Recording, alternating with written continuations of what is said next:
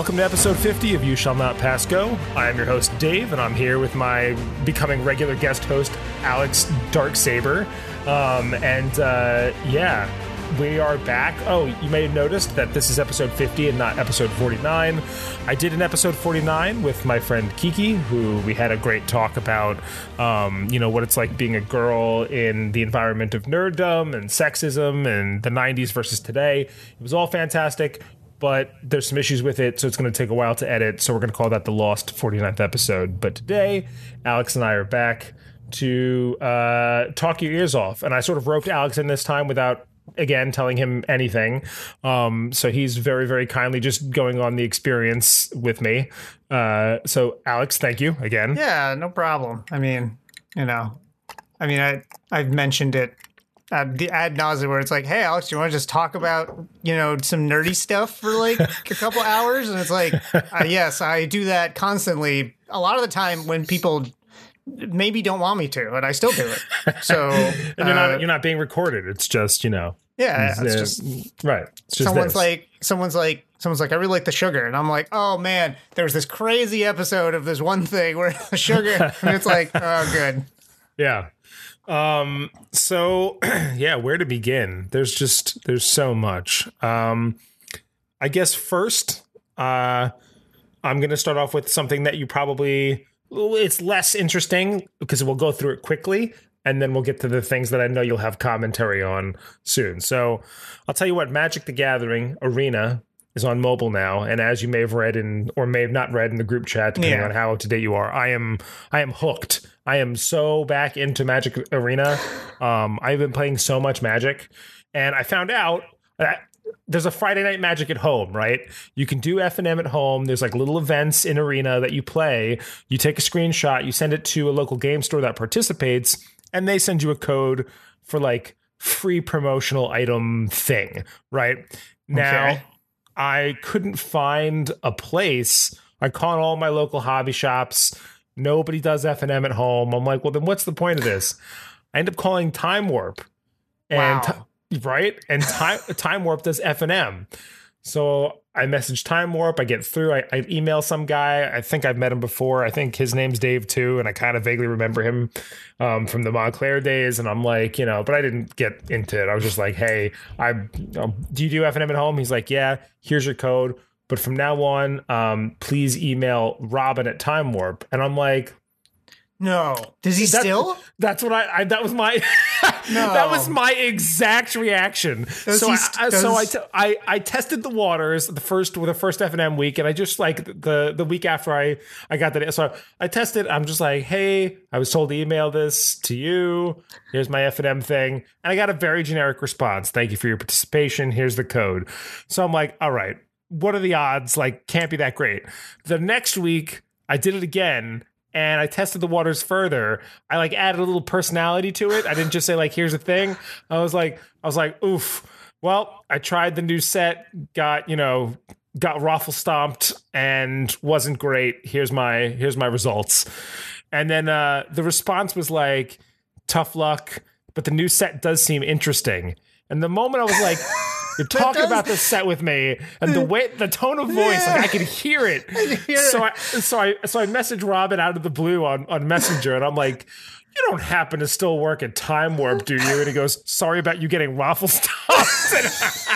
and I was like, "Dude," I was like, "Why didn't you say anything?" And I was like, uh, you know, and and so yeah, so it is it is Robin. He doesn't work for Time Warp um specifically anymore, but he does still help out with like certain things, and the F and M at home codes just happens to be one of them. it's such Um, a it's such a robin thing to like to like know it's you obviously know it's you he figured out it was you the first time but he was Right. like i'm doing this in official capacity so i'm going to be treating you in an official capacity i mean obviously you're still my friend but this is my job and i'm going to treat it like my job so if you could you know if we could maintain the relationship like That's that ex- sounds very robin Exa- and that was my you and I are on the same wavelength because that was my exact thought. I was like I was like it would be just like Robin not to say anything because the thing is is like when I when I email my full name comes up but the the time warp email it just says Robin at time warp. So I was like I didn't like he he knew I didn't know for sure, but I'm glad I asked. So Robin and I reconnected. I invited him to our next little get together in uh, the end of May. End of May. Okay. Yeah, he doesn't know if um if he's going to make it because now he lives in the city now. Him and his wife live in the city.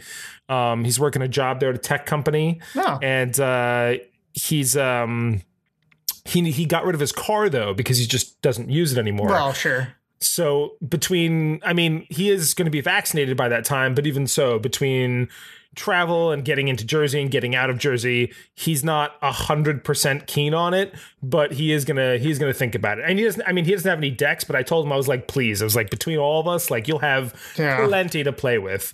As uh, Rob and Um, I've been playing with the same cards for four years now, and I haven't changed my decks almost at all. Right. And as it turns out, I don't win often. But the fact is, is that the possibility exists.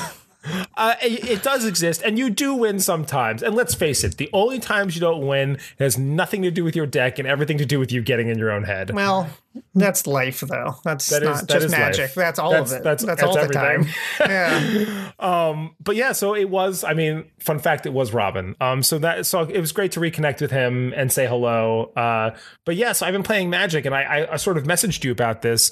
You know, I'm, I've been going and looking at some of the sets that I've really been ignoring these past couple of Now that like you know, now that they're free and I can like use them. Um, and there's some pretty neat stuff out there. I had messaged you about this one mechanic, Mutate, which I just feel like every time I use it, I'm like, this just seems so broken. And I feel like it's already powerful, but I feel like it's just missing that one or two right cards to make it like go Sylvester Stallone, go over the top. Well, like, you know what think- I mean? Like, it's, do it's, Hmm. it's, I mean, to explain mutate, because again, it's just ridiculous.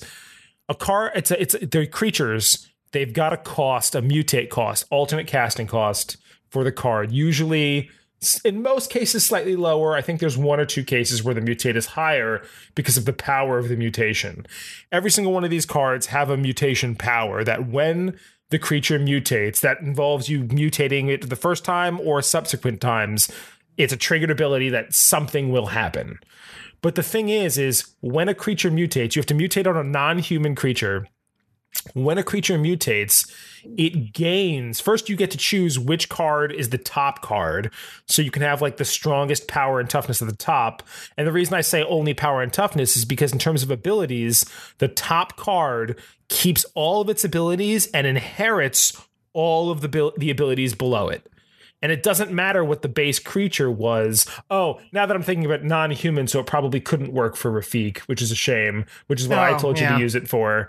Um, but regardless, like it's stupidly good in the sense that like you just you just keep adding on and the triggers just keep like rolling and rolling and rolling and they and it just snowballs. I mean, granted, one kill spell could potentially take it out. So I, that's its like, you know, big flaw, but I mean just the the amount of control that goes into just pumping up and mutating your creatures is so dumb and and it just it it I've I've been playing with that and it's just it it seems dumb. Granted, it's not winning anything right now, um, but it's it's strong. Is it only in this set? It was in Ikoria, which was like the monster set, Oh, the beastie set. Um, and yeah, it's the only set that it's in right now. Strixhaven, the new set, which I've been tinkering with. Um, my new favorite love of that is uh I have a lot of new favorite loves. I didn't some cards I just have been so ignoring because I have you know haven't been collecting that I'm just like wow these are really good.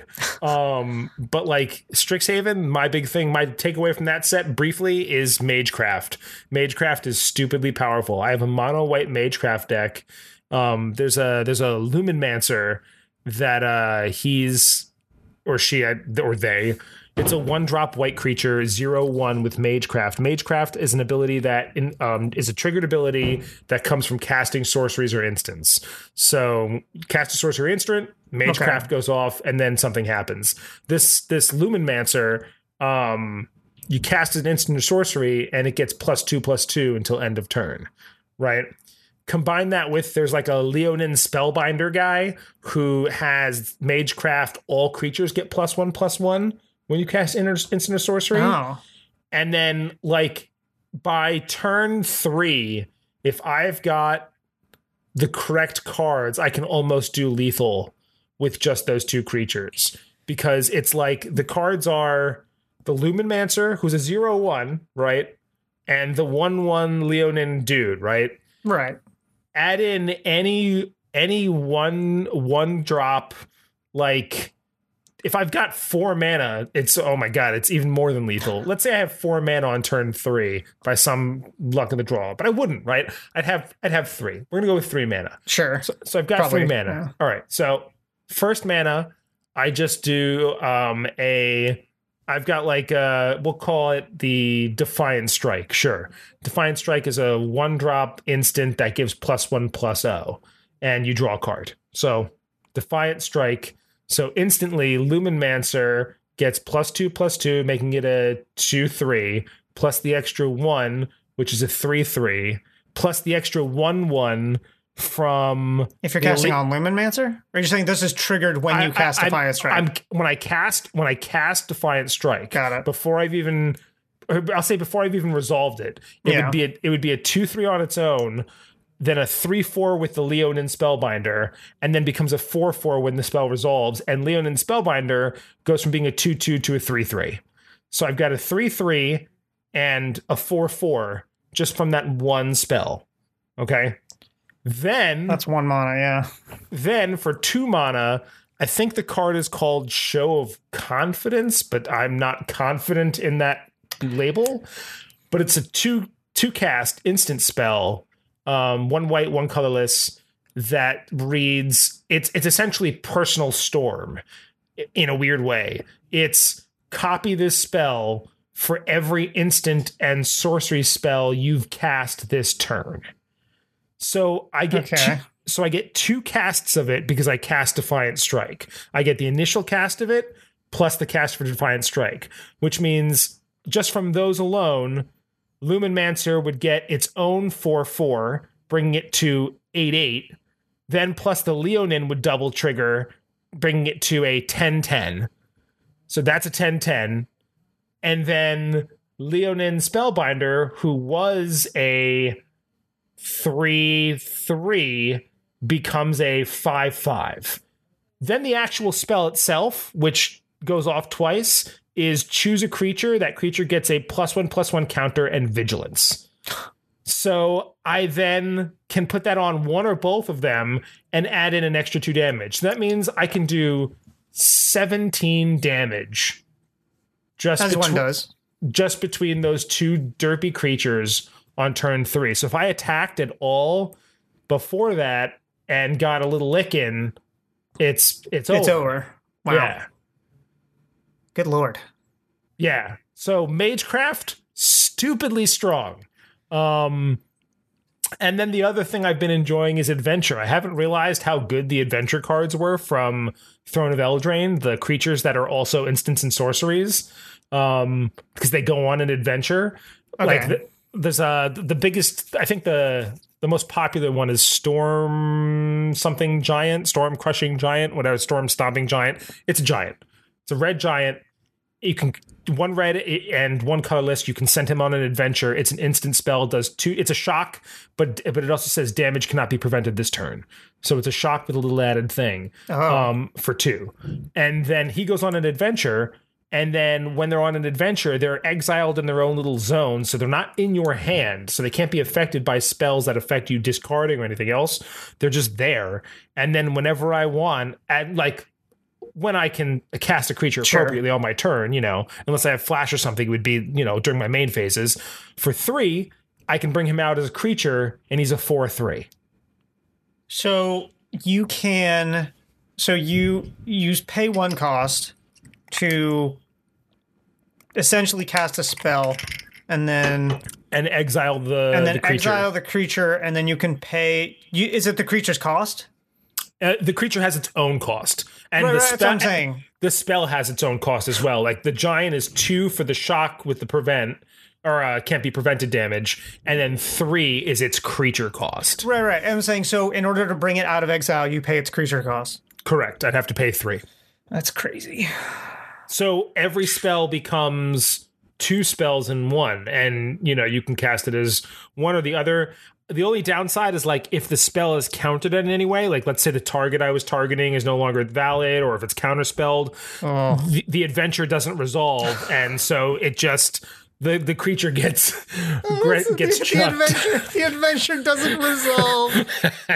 It's like, it's it's so good though. Like I've I've really Yeah. been like I was like wow, like these are these are great. Anyway, that's my I'll I'll steer clear of the magic now. I don't want to spend too much time on it, but I'll just tell you I'll tell you what, like if you haven't, I would say give Arena of give Arena a go. Like give it just a it's it's fun. It's fun and it's a great way to like keep on get it scratches a magic itch and it's got brawl in it which isn't as great as commander but at least it's like something of that nature if you want to just scratch the commander itch um but the fact that you can collect magic cards for free if you don't like give into that temptation of like the sure. or or pay for it, right? But like if you don't give in, you're collecting for free and playing magic and it just it it it has reinvigorated my love of the game i think um because like i i've i like we talked about the fact that my love of magic has waned Sure. severely since i i got rid of my collection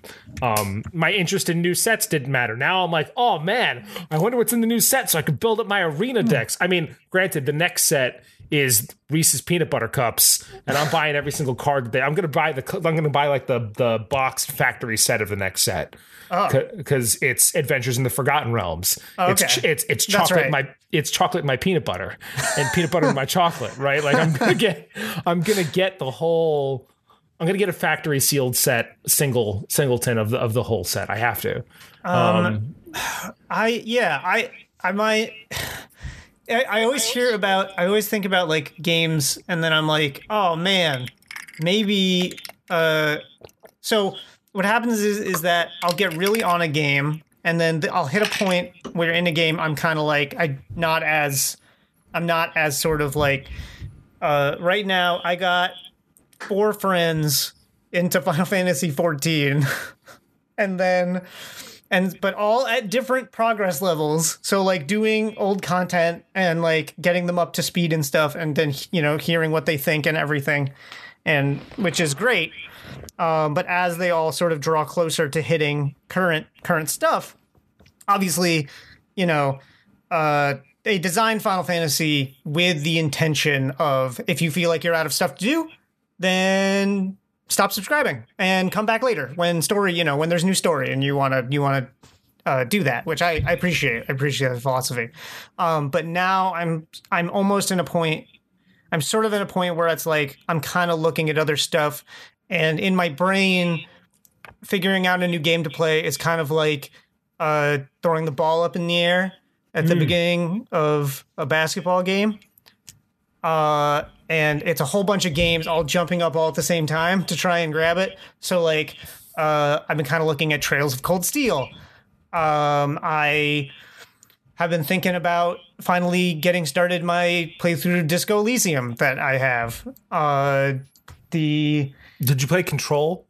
yes, I played Control. I actually I streamed Control actually. Uh, Oh, so it's I- on there somewhere. I'm I well, I beat the main story and I beat one of the DLCs or two. I can't remember. There are two or three DLCs for that game. I I beat the base game and then I know that there was I know there was more there were like two things I remember not I remember from control. I remember control. The, when I say the two things I remember, two things that really stand out. One, God, I wish there were more I wish all the boss fights weren't relegated to side quests. They were all mm. relegated to side quests, every single one of them. Mm-hmm. And they were all awesome. And I loved them. And then they were like, and then I got to the end of the game and they were like, it's over. And I was like, what do you mean? I'm this is leading up to something, right? And they're like, no, it's over. You did it. You got to the center. You got to the thing and you did You, it. you, you need to play the DLCs. sure. Yeah. I mean, Yeah. right. And that's sort of like, that's kind of, Well- I feel like, What I was gonna say is, I, I mean, I was just gonna recommend. I was just gonna throw it out there. And but if you've already played Control, great. But if you're if you're trying to figure out something to grab, it's a great thing just to go grab and, and play the DLC. But don't. When I said play Arena, I didn't mean like don't get absorbed. Don't like Oh, play well, Arena. It's just that's like not, no one has control over that. Not even I. Nobody does.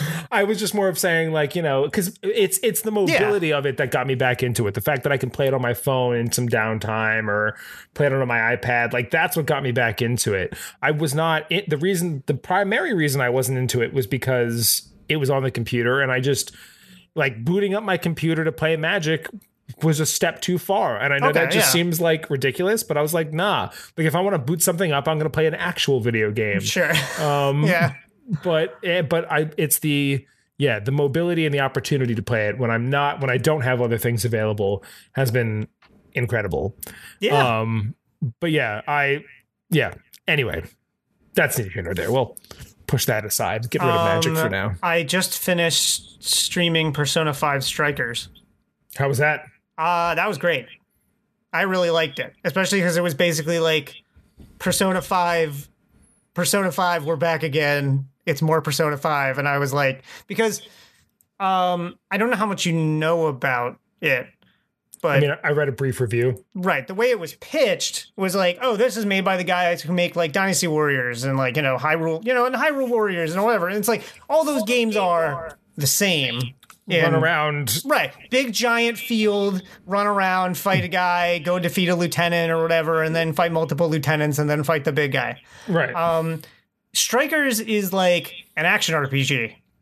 It's just a Persona 5 action RPG. And I was like, with, like with Persona character moments and hanging out and social stuff. And I was like, that's unbelievable. I couldn't believe that I couldn't believe that a game like that existed. And when I finished it, I was like, y'all could just make another Persona 5 if you want. Just keep just keep bringing me back. I'm sure I'd love a Persona 6, but you could just make like more Persona 5. Uh, I just love that. I just love to just keep existing in that universe.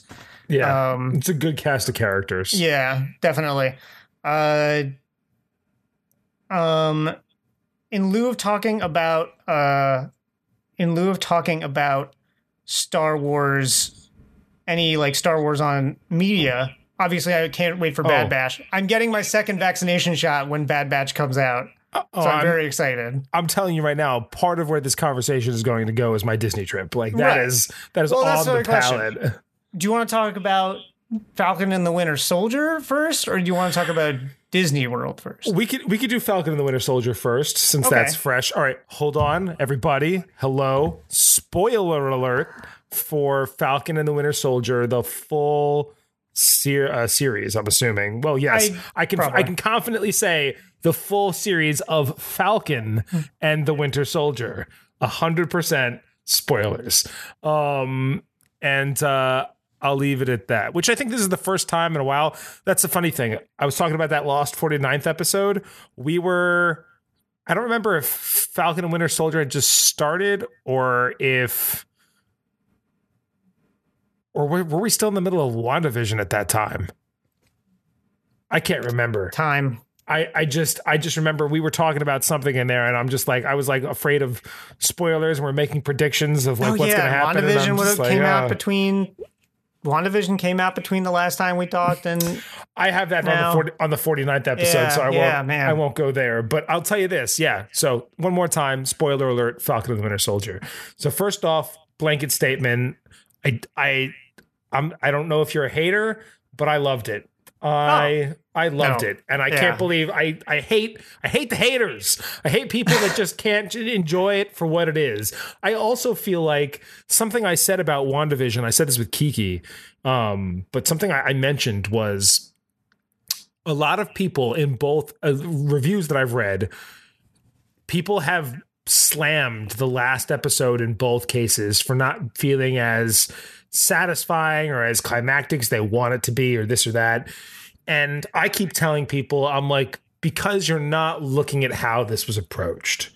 I'm like, this was a, both of these series, as far as I'm concerned, were approached the same way that Marvel movies are approached yeah, and and and and and I say that because they're not they are episodic but in all honesty if you want that finale to feel like it fits binge it as a movie look at an uninterrupted cut of that story and I guarantee you it will fit the story beats properly and it'll be like watching another Marvel movie. The problem is when you're watching it segmented, it's like, you know, like in WandaVision, spoiler alert for WandaVision as well. In WandaVision, the last episode is just all like this like it's just it's the finale. It's a crazy. Yeah, it's, it's the the fighting climax, and, yeah. and it's the fighting and the action bits. And people are like, "Where's all my story? Where's this and that?" And I'm like, "You had that already. This is the final act. Like you have to realize we're calling it an episode, but it's really just the final piece of a movie that you've watched over nine episodes." Um, and I feel the same way with Fa- Falcon and the Winter Soldier. Um, but personally, I I loved it. I mean, and obviously now that I can say it because we gave the spoiler tags.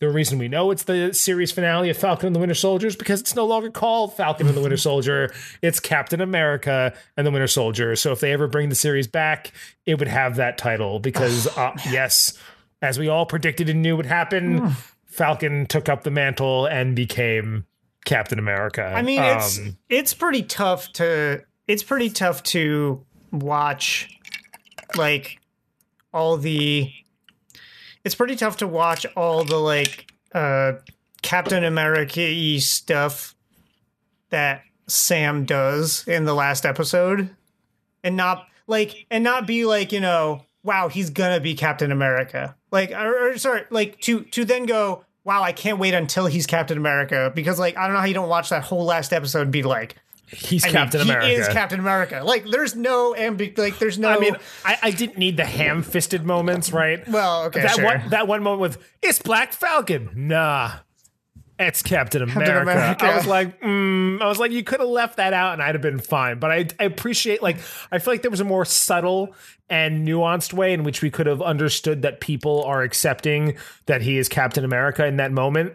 Um, it was like I watched. I mean, I'm gonna I'm gonna hard hard left sidetrack. Another spoiler alert, minor spoiler alert. I watched the new Mortal Kombat movie last night Oh, so did I. and uh, mi- minor spoiler um, in that movie because i guess they assume non-fans are watching they are they, they just they find a way to say everyone's name like in a way that's so very much like There's- for there's the one audience moment- like there's one i am sub-zero i am scorpion There was I one moment- there, there was one moment in two things. One, uh, just a minor thing. At a certain point, Liu Kang uh, puts his hand on Kano's shoulder and he's talking. And as he's talking, like almost as if he like improved it and he wasn't told to do it because he said it like at the exact same time in a completely normal time. He's like, what the fuck? What the fuck? Like, Oh, so he, you, like, so you did you see? Did you so you saw? Yeah, I did, I did, I Okay, did. so then uh, other thing I'm just gonna say, and then we'll we'll hard U turn back to Falcon and the Winter Soldier. Kung Lao.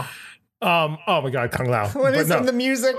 There's like music. I'm, fla- flawless victory. I'm Kung Lao. um. No, I was gonna say the Kano was the best part of that whole movie. oh, I mean, Kano is awesome. and like, and it got yeah. to the point where I told my wife, I said, again, spoilers, maybe. Should we just? should we just? I mean, this isn't like the. This isn't like the Falcon and Winter Soldier. We can just let people know that we're going to use spoilers and talk about it as if they're spoilers. I mean, if you haven't seen Mortal Kombat and you want to yeah. go, I mean, I'm yeah. making motions. No one can see. So Yeah. If you if you're a fan of the series, you'll pr- and if you liked if you liked the '90s movie, you'll love this movie. If you didn't like the '90s movie, you may like this movie if you're a fan of Mortal Kombat.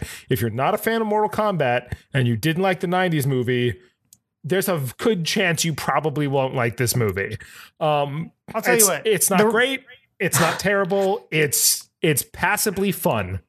The the responsible thing to do here actually would be to uh, wait until after we talk about Falcon and Winter Soldier and then And talk then about Mortal back- Kombat, so that the people that were trying to skip past the Falcon and Winter Soldier spoilers they don't have to and then get, end up right in the Mortal Kombat spoilers. Let's, let's U-turn back to Falcon and the Winter Soldier. So Sure, yeah. again, my my comment was is that there was a more subtle way I'm sure that they could have done that moment, but all in all, yeah, I agree with exactly what you said. Between him just owning it, like um I, I was reading people that were upset that his his ownership of the the mantle wasn't more like embellished. He just comes in and it's like, "Who are you? I'm Captain America." Yeah, I thought that was perfect. Yeah. I thought it just showed that they, there's just he's it's his now. Well, it's like the um, contrast, right? That's the contrast between him and John Walker. Like that's like you know, Exactly. the government's Captain America gets this big showing, and the people's Captain America just shows up, helps, and is like, "How you doing?" Right, You know? it's me. And and then and then like you said, the fact that the whole episode then showcases like, you know, why he is clearly and has been Captain America. Like he's why why this is it's it's inherently in him, his goodness. That speech he makes, amazing. Yeah, Um my some of my favorite moments, the moment right after it when Bucky calls him Cap when he says "Good job, Cap." I was just like, "There it Ugh. is." It's like there it is, and then so much of oh man. My Right? heart, yeah, I was gonna say the motion to your heart is like the whole like ending of that episode is just like, ah, oh my god, Ah. the whole Isaiah Bradley and his whole moment, uh, just absolutely wonderful. Um, all in all, I thought it was a great series. The only complaint I had in particular, but I'm I had a way to justify it, and I'm hoping it's what the show is thinking as well. And my because my dad said the same thing, which my dad is not one to really analyze shows, but he brought it up on his own, and I was like, it's funny that you say that, um, because the one pet peeve that we both had was like in in the Winter Soldier movie, right? okay, when we fir- when we're first introduced to the Winter Soldier MCU, there is no way that dude would get his ass handed to him the way Bucky got his ass handed to him in this show. I don't care that they're super soldiers. I don't care that they're strong. His training and the way in which the Winter Soldier is built, he like like I was shocked how much of an issue Bucky was having in some of his fights. right, and, And- I can my- we probably justify it the same way, I would imagine, but I'll let My- you go first. yeah, my justification is A, the Winter Soldier is primarily a marksman and he was not using guns. He was very specifically trying to be on the path of not hurting people because of his therapy. And therefore, when in those situations, I'm justifying it saying that he was holding back and doing his best not to do anything permanent to these people. Whereas the Winter Soldier was a cold blooded killer and would Yeah. do anything that he could to to to that's win. that's pretty much yeah. Yeah, so that's kind of like what my thinking. My main thinking being the therapy, trying not to hurt people, and the fact that he's primarily a marksman, right? Like, and and for the majority of of the of the of the show, I mean, he's really not using guns. And then like he he sort of does like in that moment in Madripoor where he's still pretending to be the Winter Soldier and he just like he just like annihilates he just like annihilates those people. Some of those hits like some of those like there was one where he like he threw a punch and then right afterwards he like followed up in like the back of the head with like the arm and I was just like that is one of the most painful things I've ever seen. It That- was so I- cool. I loved the knife flip. I knew it was in the trailer, but like it was just as good in the actual show when he caught that knife, flips it up, and then throws it oh. down Oh. next to the dude's head. Yeah. I was like, oh, so Well, Sebastian cool. Sebastian Stan loves flipping knives. That's like because he there was like his stunt double, I think, or some uh, someone like told the story about how for the Winter Soldier when they were filming the Winter Soldier, uh, he would to and from as he was like going from the hotel to the set. He would be practicing in the limo, like practicing knife stuff, even if his stunt double was the one that was going to be doing them. He was like, "I want to, I want to, I want to figure out how to do it." So I feel like that was like a, like a, "Hey Sebastian, do you want to, do you want to do some of the knife flipping stuff?" and he was like, "Yeah, I do." Yeah, Absolutely. It, it worked. It worked so well.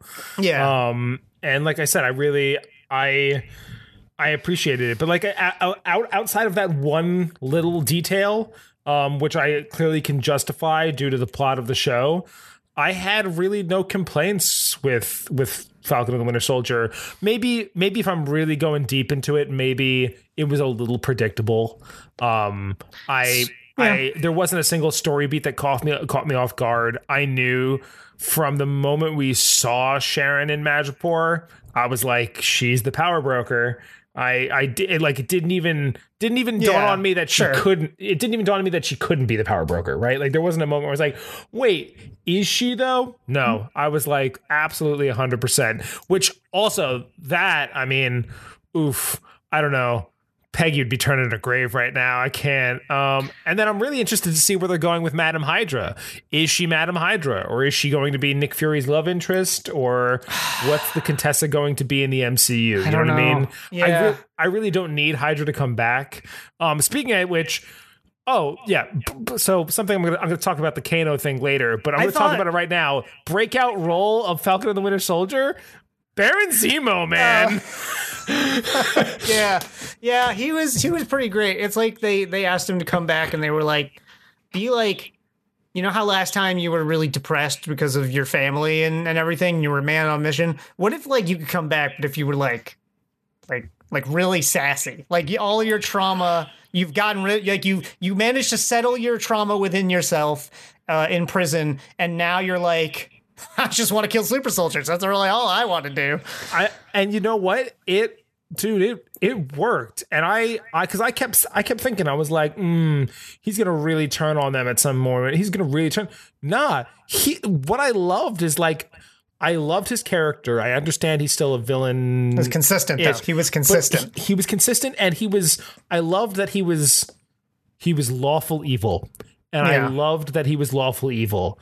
I hate when villains are actually like seem like they're lawful evil, but they're actually neutral or chaotic evil, and it's all a ruse, right? He was lawful evil. The dude doesn't do the right things all the time, but he had a specific code and he has an objective, and that's just what it is.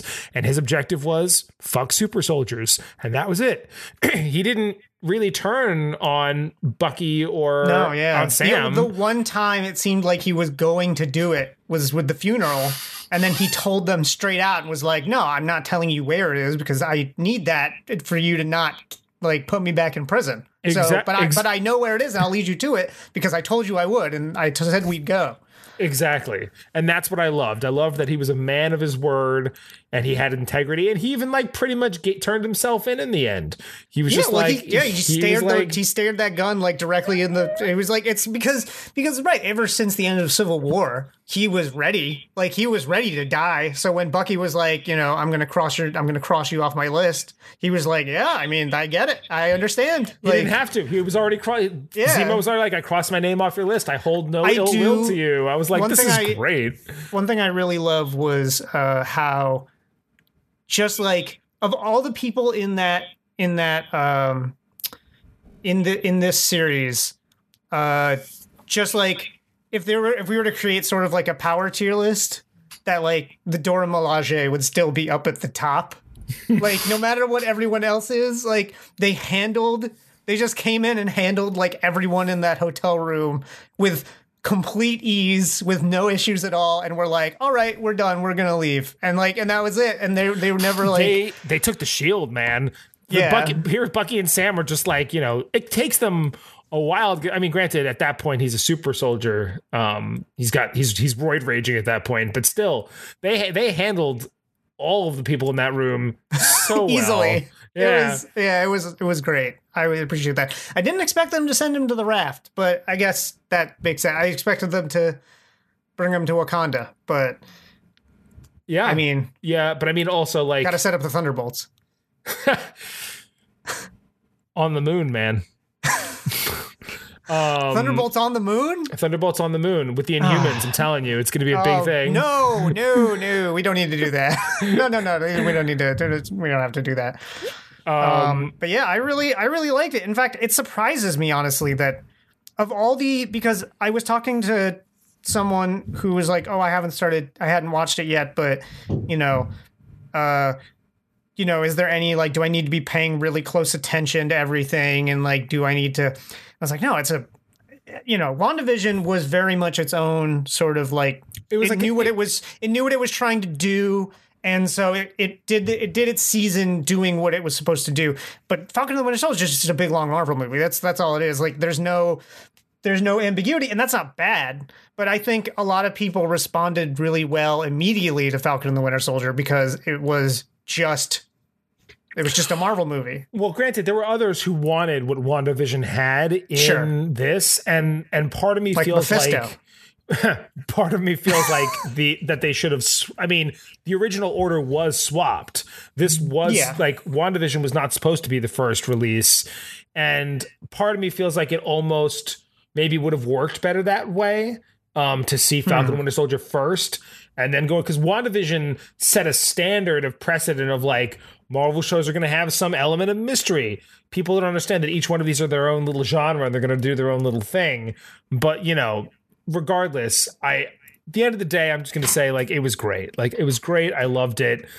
I did not know until my wife pointed it out that Wyatt Russell was Kurt Russell's son Oh in the yeah, first Wyatt episode. Russell. Yeah, yeah. She was just like, "That's He Wyatt did- God, he did great. He did fantastic. He was so but he's, good. He looks and sounds so much like his father. It is Yeah, the part the part when he's in the uh the part when he's in the uh in like not the it wasn't a court martial, but the hearing, whatever that the hearing was, and he was like screaming, like I could like just on like a side profile, I was like, oh my god, he looks so much he looks so much like his dad. It's crazy. Yeah, yeah. He's, he's got his mom's coloring, but like absolutely looks like his father. but it was so oh, and that's that scene was so good too because like the, i appreciate that they didn't really pull any punches on a lot of commentary Right. uh which was nice because i feel like you would maybe expect that from something especially someone as sort of big as as big as disney to like to you know maybe be a little careful there and not step on any toes. Although it's like, and then I'm like, wait, whose toes? I'm sorry, wait, whose toes are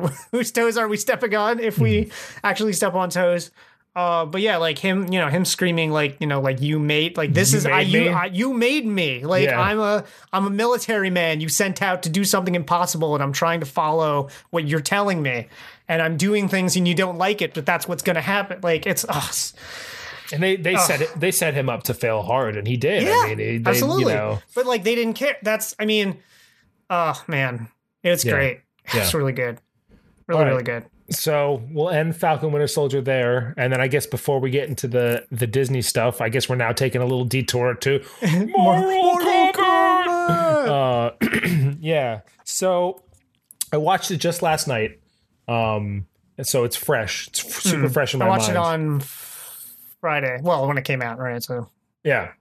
And uh and yeah, I like I said earlier, I I mean it was again spoiler tag for now Mortal Kombat. End of spoilers for Falcon and the Winter Soldier. Um so it was it was fun. I, I did like it better than the 90s movie, which I loved the 90s movie when I was a kid. Um, but I go back and watch it now and recognize that like it's got a cou- couple snappy one-liners. You know, there's a was it five thousand dollars sunglasses, asshole? Or- I will always, I will always like, the, like, like Christopher Lambert going. I don't think so. yeah, um, you know, it it definitely had its its its moments, and Robin Shou, I think, was a fantastic Oh, Liu Kang. Um, but Ludi Lin did a great job. I I mean, I thought the action in the movie was great.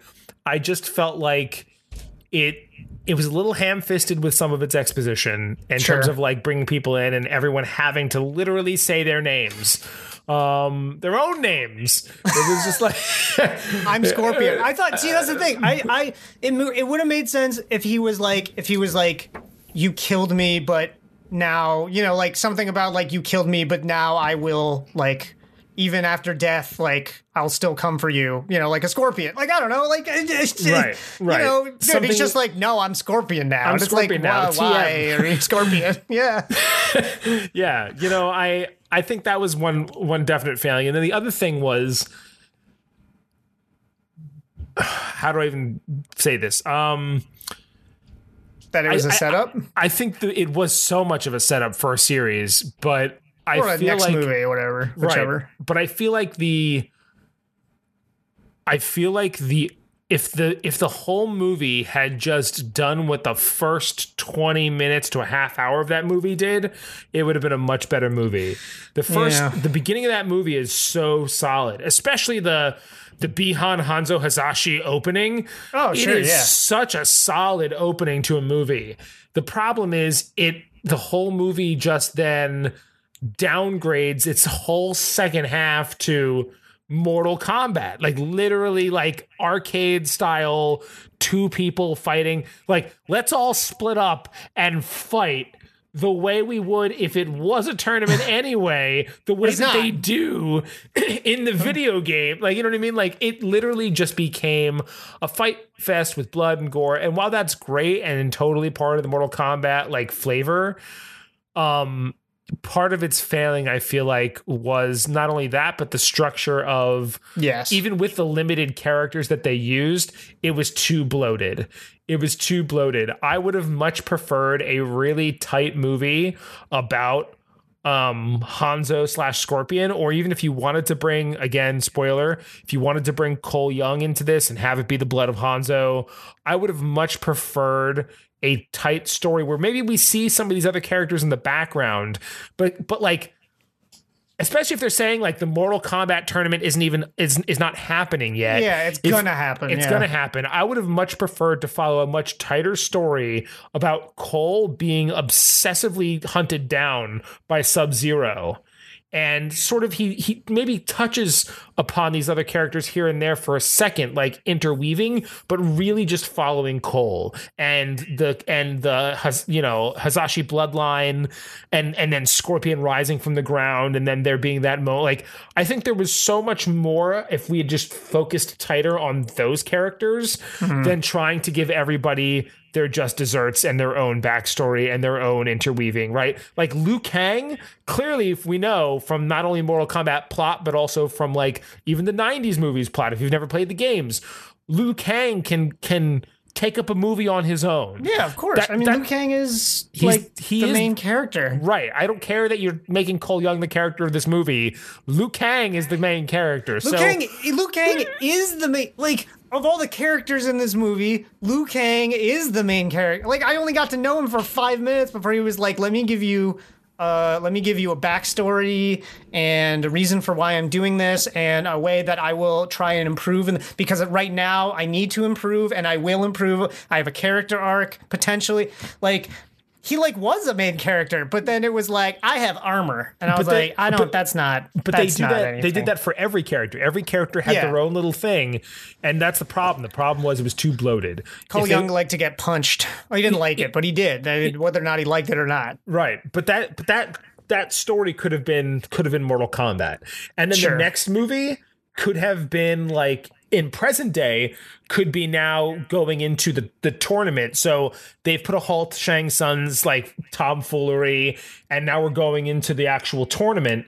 And maybe that movie, Cole Young is now sort of a side character, and it's Liu Kang's story. You know what I mean? And we and we focus in on Liu Kang, and we sort of see that backstory of what Kung Lao meant to him, and them growing up, and everything that he talked about in this movie.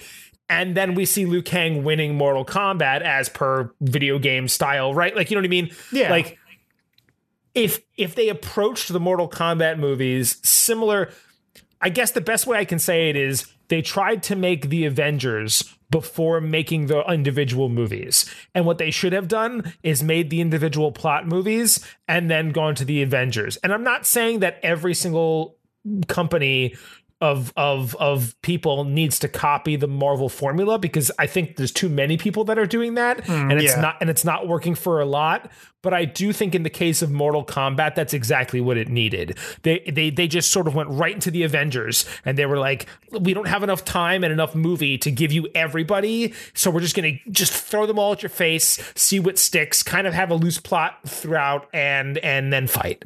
Whereas yeah. if they had done like as I said, if they did like if each movie had a bit of like the present and what's happening, but really focused in on on a single like character, I mean, I think that'd be great, especially because you know after, like I said, start with the Hasashi, Bihan, Lin Kuei, like that whole conflict, right? Move over to Liu Kang, do some of that. Maybe move over to uh, you can put Jax, Sonya, and Johnny Cage definitely in the same movie together and have that be their movie, right? And then maybe we circle back and it comes. Uh, uh, oh my god, Bihan's brother, Sub Zero Two, the cooler Sub Zero that's good. Oh yeah, I can't Uh, remember. I can't remember his name, um, but yeah, It's like it's not coming to me. I mean, I can Google it right yeah. now. Anyway, so then he comes back looking for revenge, finds out his brother was a dick, finds out this whole thing happens. We bring, and now it's a Sub Zero focused movie, like from the other perspective, where we see why the Lin, like what's going on with Lin Kuei. Maybe even you bring Quan Chi into it and his manipulations, right? Like there's so much you could do if you just. My point is, is that it was lacking that tightness. Um, you know, but hey, special effects were cool. I appreciated that they all had powers and they had a like such a random explanation for how they got powers. But I loved it. I was just like, great. I I didn't appreciate the fact that how hard it was for some of them to get powers. That all like, my God, the fact that Sonya is just like she has the Arcana, the mark for maybe what. 10 minutes and she's like no, no, not ten minutes. More like 30 uh, seconds More like tw- two minutes. More like about two minutes. The the pacing of the movie, I can almost pinpoint exactly where it happened. It was they. It was like the right moment after. Kano turned on them. No, no, no. I think the pacing in this movie went bananas like when they stepped into Raiden's temple. Temple. That's when I feel like it went crazy. Because before that, like I was just thinking about it because I was trying to think like, okay, like when do I feel like the pacing sort of went crazy? Before they got in the desert, they were like on a plane. And there was like a fun like character moment with Kano and like uh and like I, I and the second half of that movie would not have ever had anything like that Yep. like at all. So I feel like it was like the second half was like they were like Raiden, we're in Raiden's temple, and now Shang Tsung is here, and all of his everyone's here, and I was like, what is And all these is- other Mortal Kombat characters that you don't really know because we're saving all the rest here. of them. and Kabal's here, and he's got like a wild accent. I don't know how, where he got it or what is, I, but he's got one. He, it's really heavy, and he's it's something. I'll tell you. I'm circling back to what I was saying before. The one thing that Mortal Kombat did really well, it made me love Kano. And Yeah. Kano starts the movie as an anti-hero, not as a villain. I mean, villain in his deeds, but as in terms of what he is to the story at the time, he's an anti-hero.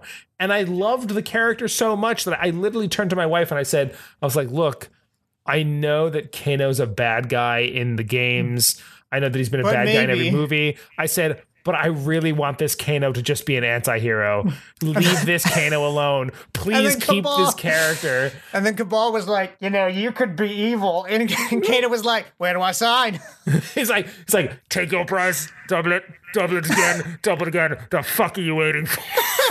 and Ken's like, all right. I mean, he had so many. God, he had so many like great, so many great quotes. Like, He was he was a like great you got a pen and paper? All right, fuck you, go fuck yourself. Like, he, uh, he was a great character and i was just so sad because i was like i would i would have loved to have seen anti-hero kano and if they really wanted to make him go the heel route again save that for another movie let him be on the side of good now and then we there's another movie where we see his downfall um also the fact that they just straight up to a point where it almost felt sexist. I know it was like, oh, you don't have the mark, but the way they just straight up ostracized Sonya Blade in the beginning, I was like, what the fuck, guys? Like, you need all the help you can get. Just she's got guns, literal Yeah. guns. She can they're like, shoot there's people. not, there's not enough people here to fight for Earthrealm, and they were like, I'll fight for Earthrealm. It's like not enough people.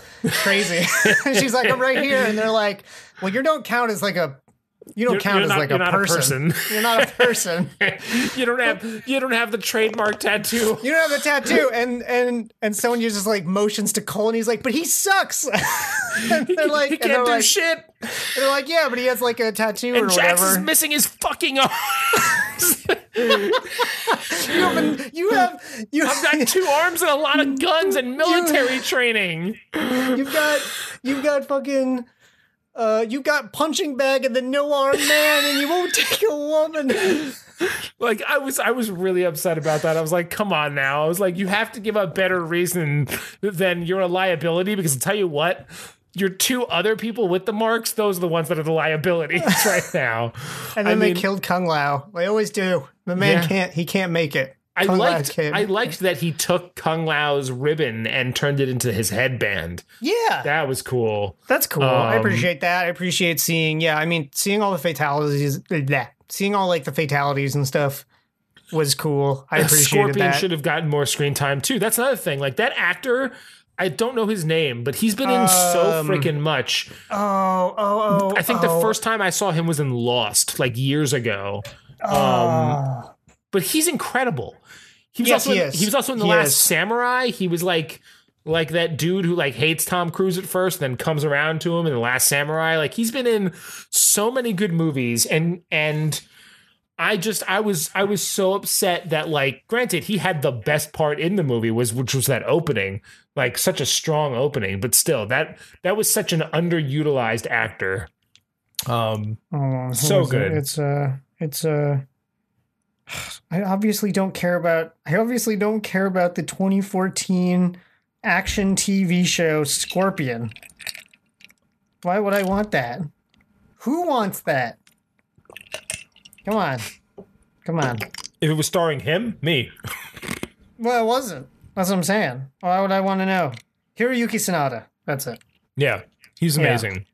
Um anyway, overall like I said, saying what I said before, I'll say it again. If you're a fan of the series, you will like this movie. If you are, you know, a fan of the 90s movie, you'll like this movie most likely. Um if you're not a fan of one of those two things, then you got a 50-50 shot, and if you're a fan of neither, you're you you just skip it. Skip it And if you're- because if you're a fan of Annihilation, uh, I don't know who are, who are you? if you're a fan Reach of Annihilation, you'll definitely love this movie. yeah, I was gonna say.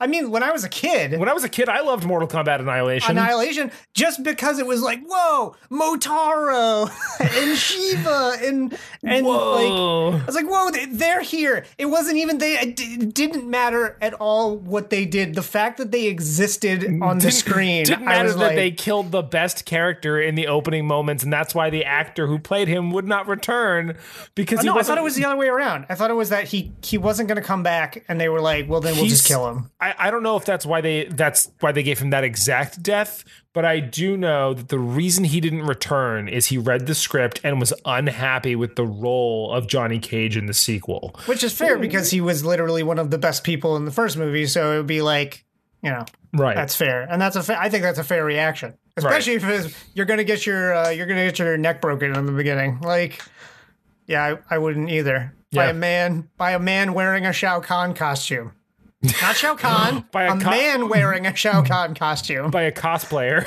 yeah, by a Shao Kahn cosplayer. Um. Yeah. Anyway, that was Mortal Kombat. So now we're gonna take a take a end of Mortal Kombat spoilers.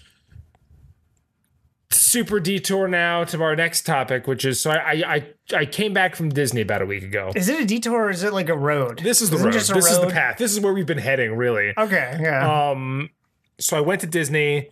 I kind of updated Alex with a little bit of my time there, but I just felt like I needed to talk about. I mean, overall, Disney's great. It's been great. Um, you know, if you've never gone, go. So much fun. Um, No it- kidding. You always feel you always feel like a kid there. Um, you know that that's not Cinderella great. walking around, but you're gonna call her Cinderella and get all giddy and wave to her when she waves to you. And you're like, oh my god, it's Cinderella. Sounds great. Um, but honestly, I I want to talk primarily right now about Galaxy's Edge, um, because that's on brand and relevant to the interests. Um, so I went to Galaxy's. I have to go again, obviously. Galaxy's Edge was it was awesome. It was just awesome. The set work, I mean, any set work at Disney, Pandora in Animal Kingdom, even, right, is incredible because a lot of it is no longer, a lot of it is made out of materials like the stone is stone, Yeah. or cement. Like it's not wood that has scaffolding. I'm sure some of it is that sort of like set work, but most of the things you are seeing, Disney puts the money into. This isn't like your little Six Flags gimmick. No, this no. is, I mean, no. Disney's got the Disney's got the fuck you money. they've got the fuck you money and they use it. and They use it well. Because I'll tell you what, like some of the some of the shit that I was seeing in I, it was unreal. It was unreal. You really do feel like you are in the middle of the Black Spire outpost um in the Galaxy's Edge. Like it is so aesthetically pleasing. 360 degrees around the way you look. You you, you don't even It's see Star Wars. You just see Star Wars. you see Star Wars, especially when you get there. It's in the back part of Hollywood Studios, and you go like through like a little cave tunnel. It's not a very long one, but you go through it to enter this place, and it is so you are you are engrossed. They've got granted. I, another reason why I want to go again is to see what it's like when it's not COVID, Sure. um, because lines at Disney right now are are they're they're spaced, and so there's people everywhere snaking. I mean, I'm sure that's probably the case anyway, but like it's not. A lot of times when you see people standing around, you think they're just standing there, and they're actually online for something that's like over in a completely different section, but it's just because of the six feet of distance of lines than the way it snakes. They just happen to be standing where you're like standing at that moment. yeah. So I would love to see it when it doesn't have that. I would also love to see it when the characters are allowed to walk and be a little bit more free. They had some nice things. There was like a little garage where like Rey and Chewbacca would come out once in a while, and maybe some others that I didn't see, but I saw them at least twice. Um, they had stormtroopers um, coming out of like a Tie fighter, and you know the stormtroopers are great. I don't really know how they clearly have a set number of things they can say, and it's a lot of things. They have a lot of things that they can say. I just don't know how they're selecting those things. The stormtroopers are saying. Yes, the stormtroopers. I don't know how they're selecting those things because they're not pressing any buttons. I was gonna say they're playing. They're playing voice lines. Like like they've got they've got like you know, you come here. Like it's got but it's like sounds like the stormtrooper like voice in the helmet and like the like mm-hmm. you know the stormtrooper voice. It's uh, and, it- Dave. and it's like you know What if? and, and it's like you know stand here and and, and it, What if? what if what What if? they're not that's not their voices I know, but what if? But what if though? what if what What if they are? it's not it's not because like i said there's the reason i know for sure is my son my son had asked a question that required an answer. Uh, like an actual answer. and he couldn't essentially uh Dresden like he told Dresden do I have it on film? I, I don't remember if I filmed it. It might have been Bevan that filmed it um and I'd have to find I'd have to get it Um, from her. But he he was called up by a trooper. I don't have it otherwise I'd play the audio. He was called up by a trooper and you know he's like you come here. And then like you know insert generic line about like you know have you have you seen any of like you know the resistance or you Resistance know blah and blah. blah um and Dresden said something Dresden snarky and he said he then was like I know who your boss is. And he was like he was like oh yeah? or something like that. And and and Dresden was like yeah. Isn't it Darth Vader and the guy shook his head no. And then he says oh then it's Kylo Ren. And the guy wanted to say sort of but didn't have a sort of answer. So he tilted his head and waved his hand in the sort of motion. And then Oh, what, what, oh, okay. ca- what came out was affirmative. So again like they they only have a select number of things they could say but again the number of those things is incredible and i don't know how they are actually making those selections simply because unless unless they're talking they- to a voice assistant and the voice like in the helmet so like maybe he says affirmative in the helmet and then it plays the affirmative voice on the speaker within the helmet for the like you know what I mean? If it's something of that nature but it's nothing physical because they're not Hmm. the only thing they're holding is their blasters and and I watched his hands it wasn't like he was tapping a special button on the that, blaster yeah. or no it was just like there's there's there's a there's a Disney magic way in which it Is- happens I was gonna say uh, it. That sounds the most right to take off. Yeah, to take off the sort of like you know magic of Disney thing. It's probably, it probably is some kind of, um, like it's like a like a text to speech thing. It's probably what it is. but it only has a certain number of things that he can say. Yeah, that like know it'll mean? recognize. Like it'll only it'll only recognize certain things. So I, he could say whatever he wants, but unless it's something that the thing can recognize, I'm sure that they they go through training courses where they're like, here are the things you say, here are the inflections and the tones that you have to use in order for the thing to pick up what you're trying to say in order to play it. Yeah, that, I mean that sounds very true. I watched I watched uh I've been watching a lot of Defunctland and uh which uh, for those don't know, is a YouTube series about uh, not just uh, not just like old failed things, like old failed attractions or anything, but like also about like uh, old attractions that like just went away, like this crazy Black Cauldron one in Japan that was like so horrifying, but at the same time was like so cool that we just never got here. Um, but uh, in it, there were so many for so much of Disney they spent so much time being like like here's this we want to do this thing that's impossible. And they're like all right well uh we like we got to figure out how to do the impossible thing otherwise you know that's what we're being asked to do. And and i think that's really their that's really their super i mean obviously their their other superpowers having infinite money but like other than having infinite money it seems like a The lot Disney of their sort of- yeah the imagine the imagineering is like it's real I'm gonna I'm It's gonna real. use that segue into what was the best ride I've ever been on in my life.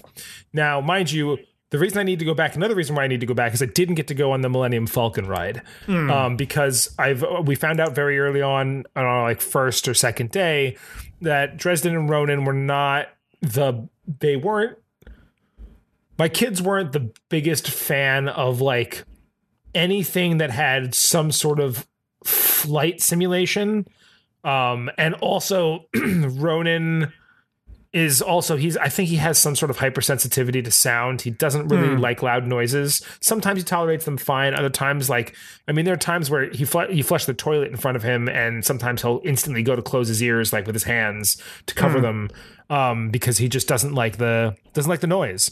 So again i'm i we didn't go in the, the Millennium Falcon smugglers run because I knew it was going to be another flight simulation and and they were both going to hate it so we Yeah, just we didn't go. Um but the but the ride that I did go on I got on the chase ride the chase ride of the whole park which is Rise of the Resistance.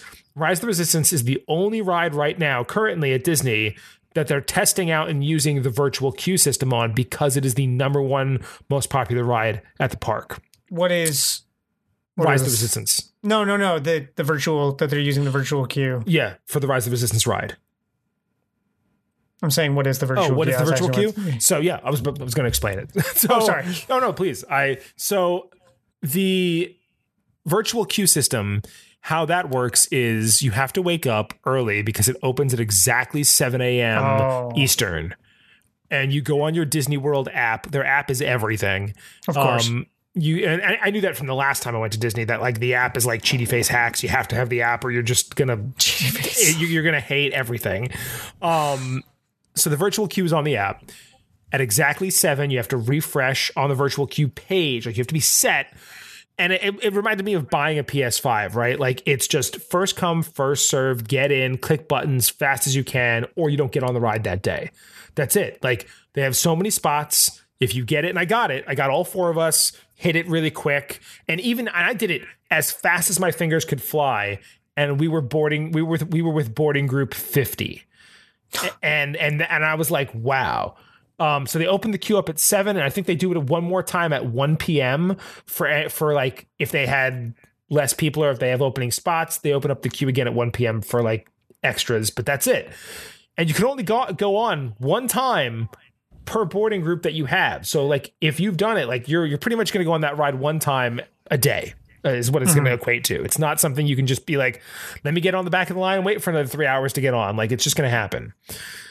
So then you just wait. You wait until it's time for your boarding group to go on. They call your boarding group on your app. You get the notification. You then go online. You go, th- and it's not just your boarding group. It's usually like a group of groups. It's like now boarding groups 44 to 50. So there still is, is a line, but it's not as bad as most lines in the park. Um, and you, you zip through, and as you're walking through, you're going through this network of caves and this. And, and I'm gonna I'm gonna set the scene for you. Just, just strap in for this.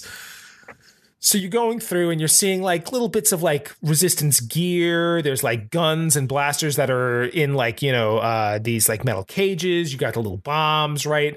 It's just you're going through what seems to be an, like a resistance compound that's built into a network of caves. That's the, just the line. When you finally reach the end of the line, you get to a room, and in the room, BB 8 is at the top, rolling back and forth, making all sorts of noises, hitting buttons with the little like cool little presser button that you know thing the the little, thu- out, yeah. little thumbs up lighter stick that he's got. um, and uh, so BB-8's doing doing his thing.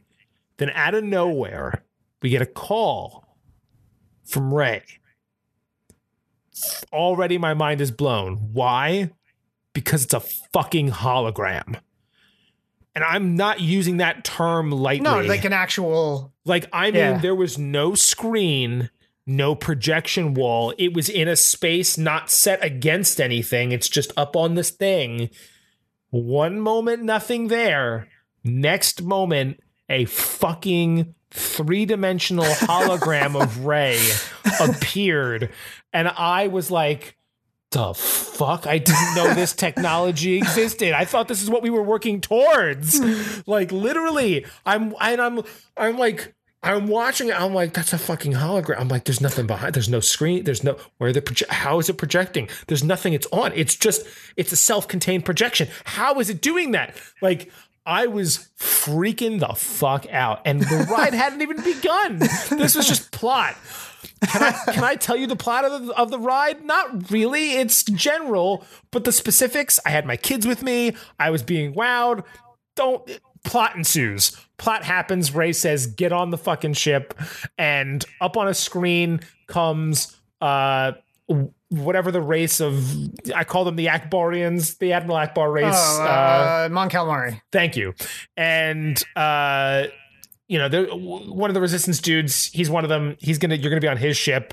Poe is gonna be leading the squadron. Great. You go outside. You're outside. Like it's still part of the like the you know you're in an enclosed like there's like a cave thing, but you're outside. There's the sunlight, fresh air. Like you're you're definitely outside. And you go onto a ship. You go onto like a little little little resistance ship. You're like, great, this is gonna be great. You go in, you stand there, you hold on. It's a standing portion of the ride where all of the windows are screens and you watch as you take off from that exact spot. Like it's as if you're taking like they they they made it that way. And you go up into space and Poe is like great let's go here let's go do a thing no big deal. Uh-oh here comes the first order. And battles ensue ships you know fighting and the whole thing the floor is moving like side and side like not much we're talking like little Yeah, well, right, little right. bits but enough enough to where like you get the idea that there's like the idea of motion right Yeah. and you know a little rumble here and there if the ship gets hit whole bunch of other ships like you know get get exploded and die we get tractor beamed and so I'm thinking, all right, great. So we'll walk out of here and we'll go to like whatever the next room is, and we'll have to walk a little bit to get. Okay, no, no, the same doors that we that we entered through, the same fucking doors that were outside open.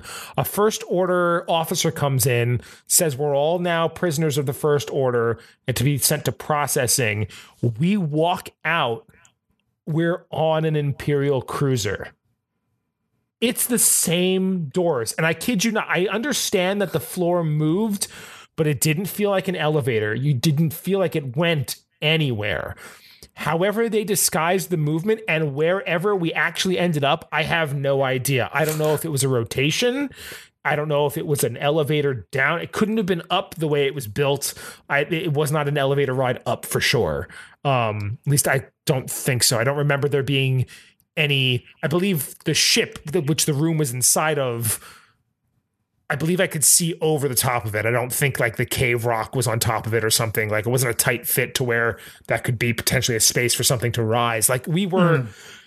however it happened, we were in a different place. Now I know loyal listeners that you will not be able to see what I'm going to describe, but I'm going to show a picture to Alex who can at least understand somewhat of what I saw. I walked out to this, which was a line of stormtroopers and space, literal fucking space, and ships, and like I, I, I don't I don't know if I can And get it to focus mode.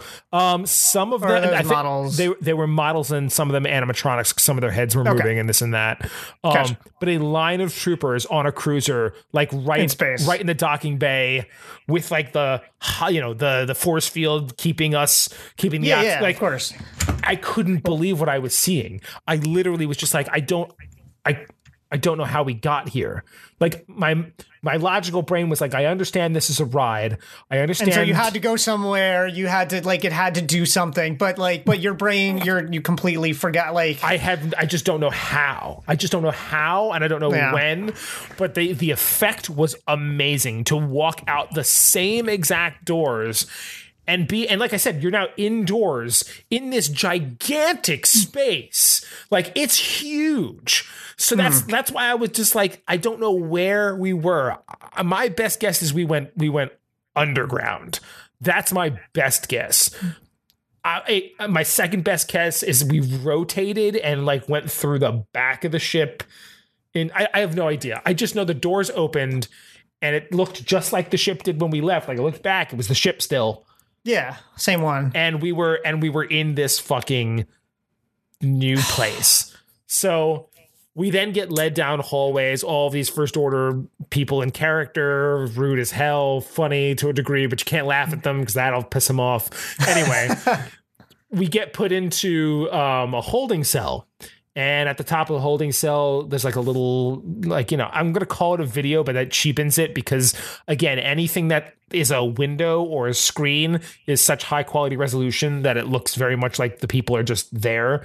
Sure. So Hux is up there talking about how, like, you know, we're all going to be, I don't know, doom and gloom bullshit. Kylo Ren comes in, more doom and gloom bullshit. All of a sudden, the cruiser's getting attacked. So the two of them have to go deal with it, leave us in the cell to rot for a bit while the, before Kylo Ren's going to come back and interrogate us for our secrets.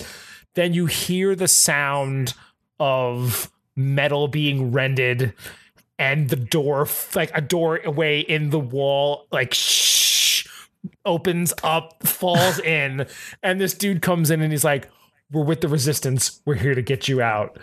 You go out that way into a little i'm going to call it a cruiser which now is the main part of the ride. This is like the main part. Like everything else has been lead up to this. This whole ex- the whole experience from bb8 till the end of this whole thing is probably a good 20 minute ride. Like if you if you if you count the whole thing it's like 20 minutes worth of this. So you get onto this little cruiser with an R5 unit at the at the like that's going to drive you. It is a trackless ride, which already is if you've never been on a trackless ride is a creepy and amazing experience because you're not driving it and it's just moving and you just don't know where it's going to go next. Mm-hmm. Right? Sure, yeah. Most rides that you were on, we understand have a track. There's either a track above or a track below, a track on the sides, but it's got a track so you know, if as long as it's not, as long as you're not in pitch darkness, you know where you're going next. Because on a roller coaster, like it's not going to go off the rails somewhere unless you know, or if it does, you God bless you, hope you live. but you know, you know where the this is a trackless ride. Magnets, I don't know, pre-programmed bots, I don't know. As far as I'm concerned, though, my R5 unit is driving this fucking thing. so we are zipping around this cruiser. There's fucking I, I see I see Finn. He pulls off one of like the stormtrooper helmets and that line of stormtroopers. There's fucking beams and lasers shooting everywhere. I should also mention we are not wearing 3D glasses. Everything that I am describing to you, I'm seeing in three dimensions in my own eyesight without having to wear any headgear or any peripherals, right? This is like we are zipping around. We're trying to get out of there. The R5 unit's going fucking nuts. We're watching people get zapped. Um, at one point, we where they go up on an, an elevator, we go up somewhere, we go out. This like the whole thing's zipping around. We get to a dead end, and all of a sudden, through the fucking ceiling, Kylo Ren's lightsaber dips. And I watch as the metal superheats, and I'm literally seeing a lightsaber, like not like like what we buy. I'm talking like movie style fiery laser blade is in my own vision is cutting through the and I'm just like what the fuck? and my kids are freaking out. My wife is freaking out. I'm like, this is amazing. My kids are like, oh my God, this is so scary. I'm like, this is the greatest thing that's ever happened. then, then the R5 unit freaks out. We zip out of there. More rumbling, more space shit. We get to this one area where Kylo Ren gets the drop on us. He's there. He's saying, you know, you're never going to escape this whole thing. He uses the Force. This is an animatronic um Yeah, version um so you know robotic it's there and he's and every time he re- reaches his hands out the whole like cruiser shakes and moves forward a bit the r5 unit freaks out and tries to put more energy into getting us out of there Yeah. someone gets a lucky shot outside, probably Poe, right? It ends up blowing up a bunch of shit where Kylo Ren is standing, and like shit drops on him and knocks him out and lets us loose. You then end up cruising over into like a little escape pod, and on the you know on the window in front of you, I'm watching other escape pods load up and drop. And I literally turn to my family. I go, "Oh, we're gonna drop."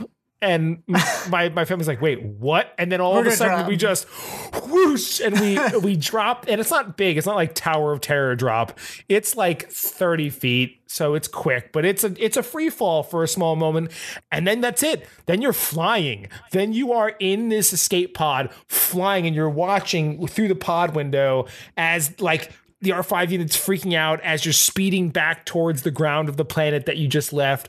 Big crash. The pod opens up and out you roll back outside in your little cruiser back on the planet resistance is like welcome back. Is everybody okay?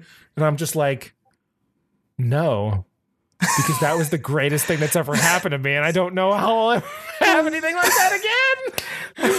Like i was just like i couldn't i i it's i mean clearly i have a lot to say but i'm figuratively speechless I'm obviously realistically not, but figuratively I was I was speechless. I, I could not believe the quality of that ride along with what modern technology can do, or maybe even advanced technology.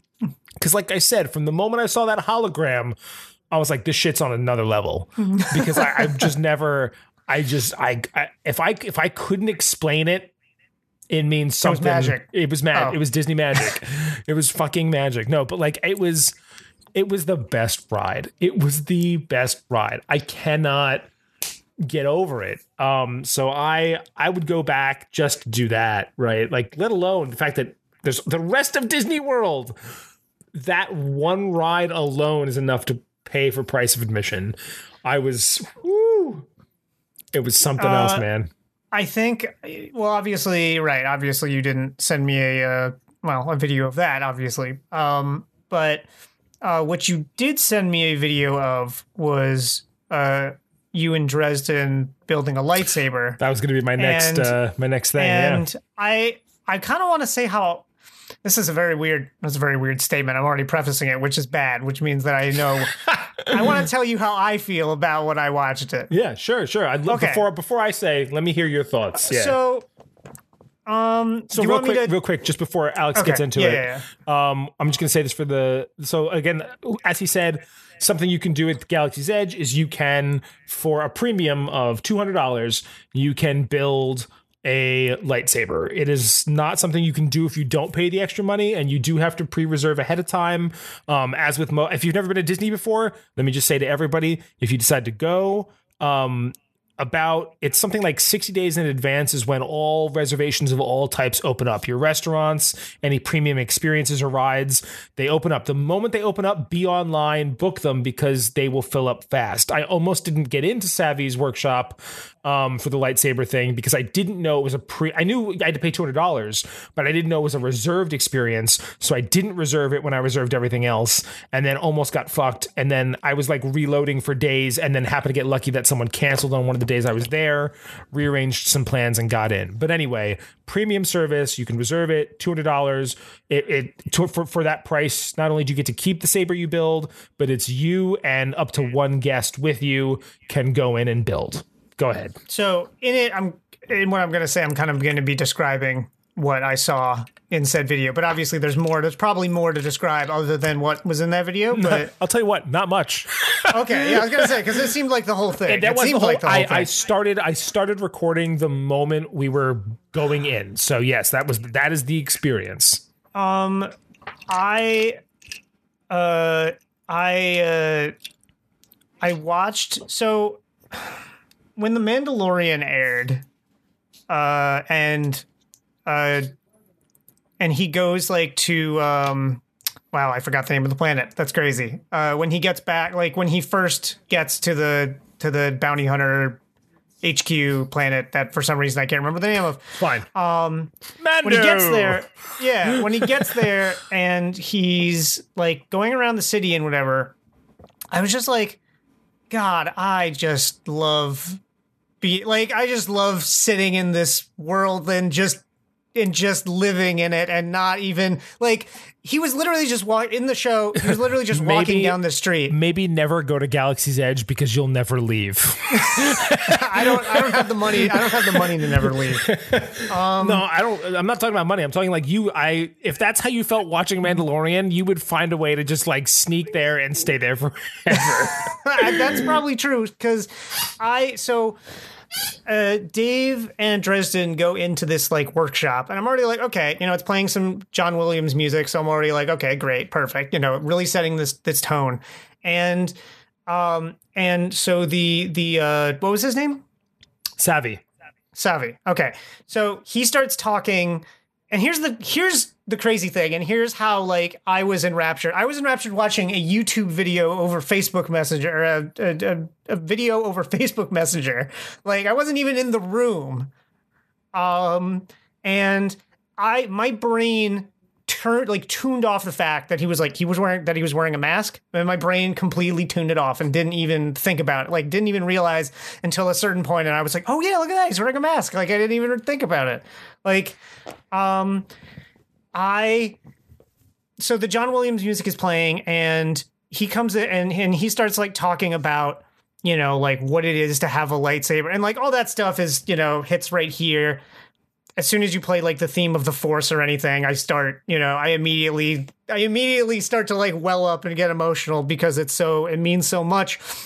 And he's like talking about and every single time he talks about like the color lightsaber and what it could mean and who used them and like the color there was like the it was literally it's literally just a light in the back of the wall Phil- it's like a fucking the- Philips Hue. yeah, it's just a Philips Hue that's changing with but it, like but like the music combined with him talking about like all these Jedi masters and these Sith that, and these people that came before and like and what it meant and what it could mean and I was just sitting there like like oh my god. I was like oh my god, this is the great I mean this is incredible. like I'm just like I'm just like ah ah ah I want to be there. like I was just like I want to be in that room. That room sounds expensive, but I want to be in that room and look at it. And I was and it was just like just seeing that and like just I I don't even know if I would have needed to keep the lightsaber. Like I don't even know if I would have needed to keep the lightsaber. I know I know I would want to keep the lightsaber, but Oh, oh, oh! You need to keep the lightsaber. well, of course, of course. But I mean, like, but just like everyone in the room and just like talking about the talking about the pieces of a lightsaber and and just, God, it was like it was so wa- awesome. I literally told other people about what I saw. I was like, I was like, I was like, Dave was at Galaxy's Edge and he did this thing and there was playing the John Williams music in the background. They're changing You- the I lights. mean, you could about you the could have just showed them the video if you Yeah, I could have, but I didn't. I, was like, I couldn't even. My brain couldn't even. It was like it was like I gotta tell people about this about this awesome shit I saw on this video on Facebook. like It was, it was yeah, yeah. I mean, do you want me to? Sure. So yeah, that was really like it was really just because obviously I didn't see that. I didn't see the ride, but that was the one thing I saw. Like you know, like seeing like you know just like the blue. Like the blue milk and you know and the stores and stuff and and I've seen I've seen pictures of Galaxy's Edge before but for some reason like just that that video was like was like, oh shit, like oh my god, it's like you're in Star Wars. Uh, It's just, uh, yeah, Yeah, yeah. Okay, so you, I mean that is the whole experience, but I'll tell you a little little tidbits. I mean, first off, it's it's just ex- is exactly what you were feeling. magnify that by a thousand. And that's what I was feeling in that moment. I mean, I obviously so excited for my son to be a part of that too, because he was like, he was freaking the fuck out. Like he was so like happy. Um, but just some like insiders. So again, the I won't spoil the whole experience. Uh, minor spoilers here for the experience of Galaxy's Edge. Here, I should have said that for the Rise of Resistance too. My bad. But minor, minor spoilers for Savi's Workshop, um, um, or maybe even major ones. But anyway, you. So yeah. So the the experience pretty much is you get in. The general experience is you get in. This actor goes through, like as Alex said, what a lightsaber Excuse is, me, what it a uh, means. built lightsabers. He's a he's a excuse me. Yeah. he's a he. Uh, let's not. He's a he constructs lightsabers. He's not a he's, he's not, not- an he's actor. not an actor. Come on, He's- he's a I saw guy. the video. I know he's an actual person who makes lightsabers. I will tell you, come on. I was impressed. Like, look, I it's funny that you say that because I, I was impressed with him, in, like from an acting perspective. knowledge. From an acting perspective, like like I'm I'm talking fr- from someone who Yeah. studies the craft. I can tell you that like Disney is not always like the 100% best actors. This dude, his tone, the way he inflected certain words at certain moments, the way he rolled and improv certain things, I I was like, this dude has it. I was like, he, as you said, I was like, this is this is him. This is the guy. I was like, this is I'm in Star Wars. Um, so you build a lightsaber, and I, and so here's a fun tid- tidbit that you might have gotten from the video, but maybe not. But when Dresden and I went in, so when you when you build a lightsaber, you can choose from one of four colors. You can choose green, blue, purple, or red. At at Dok-Ondar's, which is one of the shops right around the corner, um, you can go in, and Dok-Ondar's has a lot of amazing merchandise, including the high replica lightsabers of like every major character, which are also like expensive, but like amazing and well worth it. Um, but in addition, they sell holocrons and kyber crystals, and you can also buy a white crystal and a yellow crystal at Dok-Ondar's. That's what you cannot get from building lightsaber itself, and if you buy a red crystal at Dok-Ondar's, there's a chance that you might get the rare black crystal, which is um, Snoke's crystal, and that crystal is only they they say somewhere between one and thirty five to one and hundred that you get black. When Galaxy's Edge first opened, there was a trick where you could take a flashlight and you could shine it up against the tubes, and you could actually see if one of the crystals was the black crystal. Disney wisened up. I'm telling you right now, that doesn't work anymore. They now put a black like construction paper on the Sure. inside of the tube, which blocks all light, and therefore it is now just chance. So with that being said, Dresden and I were were on the same page of the color lightsaber that him and I both wanted. Um, I don't know why Dresden picked it, but why I picked it, I, I know. I wanted a yellow saber. Um, it's the saber of the guard. Um, I, I have a feeling that if and I, and for if you ever look into like what different colors of lightsabers mean and what they stand for, I looked into it a while back when I was playing uh, Jedi Fallen Order, and I wanted to figure out what say like saber color I wanted. I, I got really into like kyber crystal lore and this and that. And long story short, yellow is my is my jam. That's for me. Um, if I were in the Star Wars world, I'd think that yellow would be what I would end up with. I'd, or and I'd be part of the guard maybe. So we both agree we want yellow, but since we can't get yellow on the build, we're like, well, then what should we get? And before going, we had both settled on red. We're like, because that way we have, because we weren't sure if we were going to buy any others. And so at the time, we were just like, if we're just buying the one, let's have the yellow, and then we'll have a red. So we'll have like the light side and the dark side, and that'll be it. So we're in there, and he asks you, like, close your eyes. What color do you oh. see? And I asked Dresden in that moment, expecting him to say red, and he says violet. And I was like, oh shit. I was like, I guess this we're we're doing something different now. So then when they come over with the kyber crystals, I said, which one do you want, bud? Do you want the violet one? And he goes, no, I want that blue one.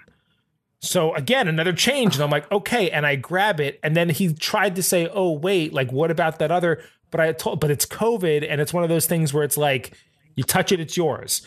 I so I kind of tell him, I'm like, buddy, I, I, I, daddy already touched this one. This is ours now. This is our kyber crystal. So we got blue. So I'm like, okay. Went in thinking I was going to get red, turned to violet, became blue more things happen, more talking. Again, I'm not going to give full spoilers for the the thing, but after you construct the saber, put the kyber crystal in, you get the parts. Which, by the way, um, how the parts work is before you enter. Something you didn't see is before you enter, when you pay for it, they give you four different archetypes. The archetype of the parts that I chose was, uh, I think, called defense and protection. Um, and I, there's also like peace and justice, um, power and control, and nature and whatever goes with nature. And each of those lightsabers have different, you know, uh general looks and Yeah. a- and you get like you know two different styles of like you know your hilts and this and that and two different emitters for each of those styles but you have to pick one of those four ahead of time and they give you a pin to a disney pin an actual disney pin if you've ever done disney pin trading which i'm not going to get into now um, but a disney pin of that that style and then that's how they know what parts to put in front of you and I chose protection and, and defense because that's the style of the guard, and we're getting the yellow. So I was like, it tracks great. So, um, you know, when we were all done, after we've constructed the the saber and they've like locked it into like this little docking place, um, he asks, you. I asked Dresden, I was like, all right, bud, like, you know, we got the blue, it's what you wanted, right? And he's like, no, I think I actually wanted violet. And I was like, oh, well, I was like, you know, it would be what it would be. Anyway, one of the best moments of the whole thing, by the way, big spoiler here, is he asks everyone to step forward and simultaneously activate their lightsaber. And holy shit, that moment is incredible.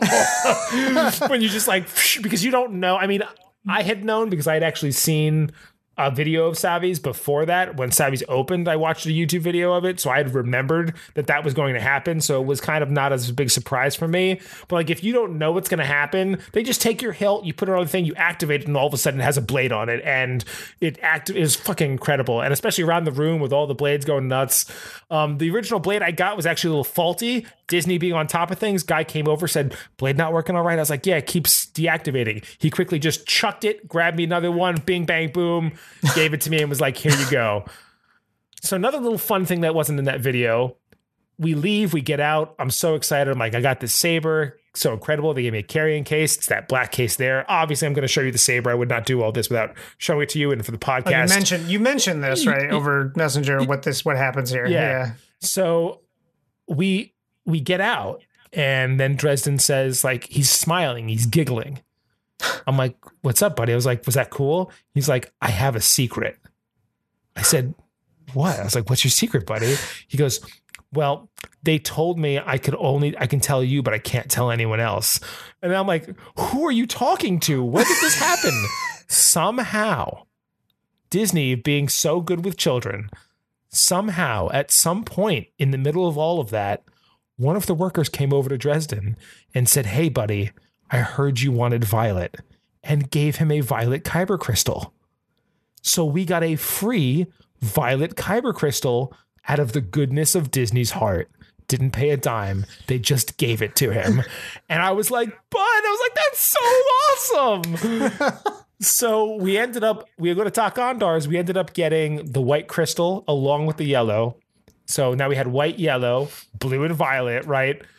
Um, and we ended up getting a Jedi holocron. Something else about the crystals is each of the crystals not only have not only are, those colors, but there are four different cuts of the crystal, and depending on the cut of the crystal will depend on whose crystal it's based off of. And the only way you'll really know that, if if you don't look it up, the only way you'll really know that is if you buy the Jedi or Sith holocrons, throw the crystal on the holocron, and you'll hear And the see. you'll hear the voice.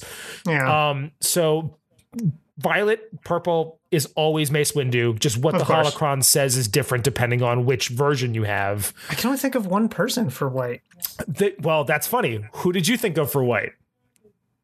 Uh, I mean, I thought of Ahsoka for white. Ahsoka is one of two that you can get. Oh, there's two. Okay. I did not get. Well, there's four crystals, but two of them are Ahsoka. Two of them is someone else.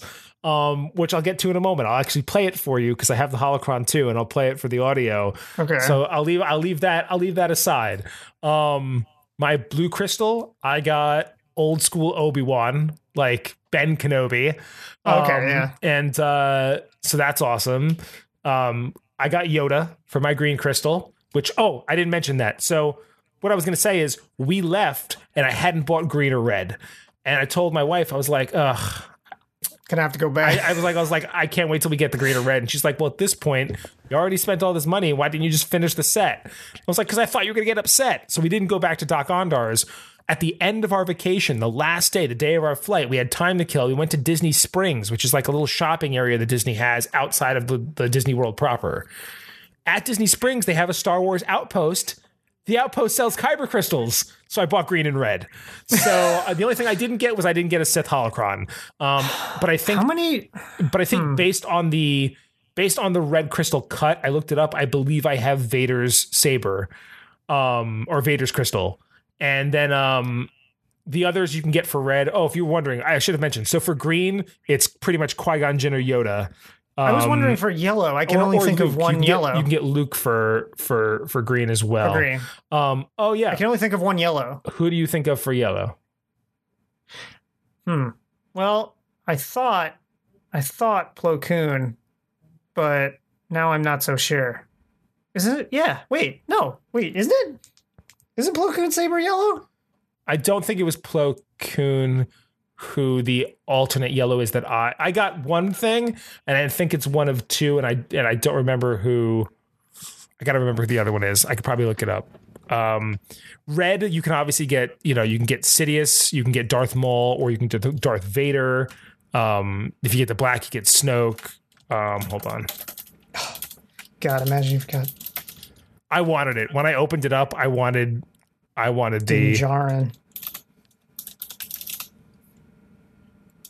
Uh, just looking it up right now. Just kidding. He wouldn't have. He wouldn't be on Oh, holocron. so the I'll tell you the yellow I didn't get. The yellow I didn't get was actually Maz. Maz is one of the Oh. is one of the yellows. okay. Um, I have the list here. So here's the full list. is that then just? Is the? Isn't that? Wait. Oh, don't worry. There's more. Wait. Wait. Wait. There's more. Um, so blue, you can get Luke or Obi Wan, old Obi Wan, and I've got, Okay. I've got, I got Obi Wan. Green, you can get Yoda or Qui Gon. Um, and mind you, there are four cuts of each, so they say different things. There are like two different Obi Wans, two different Lukes. Okay, Gotcha. Gotcha. So Yoda or Qui Gon for green. Purple is all Mace Windu. Yellow is Maz or what I got, which I'll play. Um, white is Ahsoka or what I got. I was actually hoping for Ahsoka. Um, red is Darth Maul, Palpatine, Dooku, Vader, and then black is Snoke. Which Darth Maul? Phantom Menace Darth Maul or Clone Wars Darth Maul? I don't know who does the voice. I I have to look it up. Um, but regardless, um, I yeah. So then they ha- so the only thing I didn't get essentially was the the Sith holocron, which I'll have to get next time so I can actually play the the correct thing. Because if you put the Sith crystal into the Jedi holocron, something else happens. Explodes. So something else I'd like to mention about the lightsaber, which is really fucking cool, um, and is that when you, depending on what crystal you put in, not only changes the color, but it changes the sound of the saber as well. oh. Yeah, because I mean, Kylo Ren's is more Right, crackly and right. But I mean, you can't get his. But hold on, now, Oh, of course, now yeah, it's yeah. time for some some audio. Dave is going to going and grabbing his the bag with the lightsaber in it, and now he's grabbing. I think that's the kyber crystals he's grabbing in a box. Here it comes. Okay, so holocrons, kyber crystals come in these tubes. Okay, um, and they are awesome. Over here. Uh, by the way, if you're wondering, the technology behind them is all F- RFID chips. Um, Of course. and and you can actually get a uh, you can get a oop, oop, there we go. You can get a uh, like a hacked red crystal that someone has painted black and changed the RFID to match the number of Snoke. You can get a hacked one on eBay for like Yeah, sure. 35 bucks, but like where is the fun in that, you know? Hmm. Right? So, anyway. So this this is cool bag that they give you. Um it's got foam padding on the inside, protects the saber. It's That's really good. nice. Yeah. Saber's heavy. It's it's it's metal. It's the deal. Um so here is my lightsaber. Nice. Okay. Uh, and for those that can't see it, I'm about to ignite the yellow saber.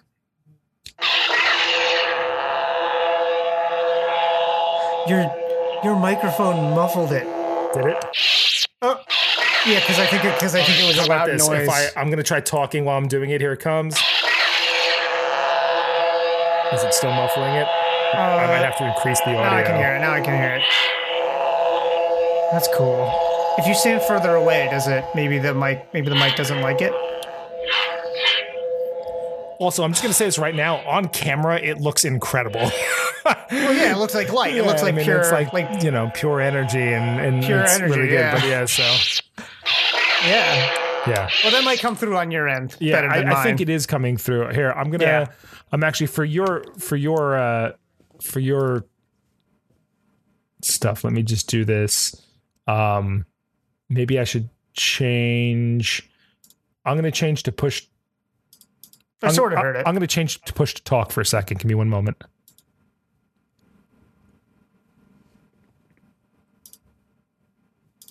All right. All right. Can you hear me? Mm-hmm. Yeah. There we go.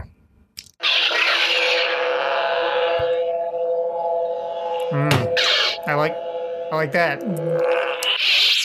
Cool. Right.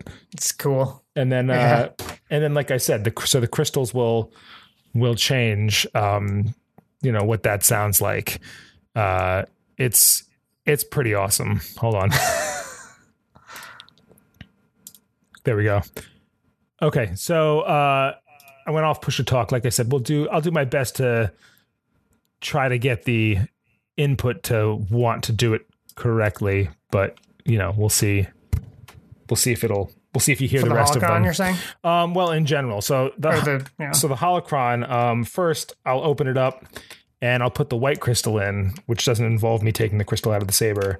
Um, oh no, where's the? Oh, it's right there. Um, so you can hear who. So as I said, Ahsoka was one option. okay. I got the other option. I was hoping for Ahsoka. Uh, here's my white kyber crystal. It goes into the holocron box. Okay. You then activate the holocron,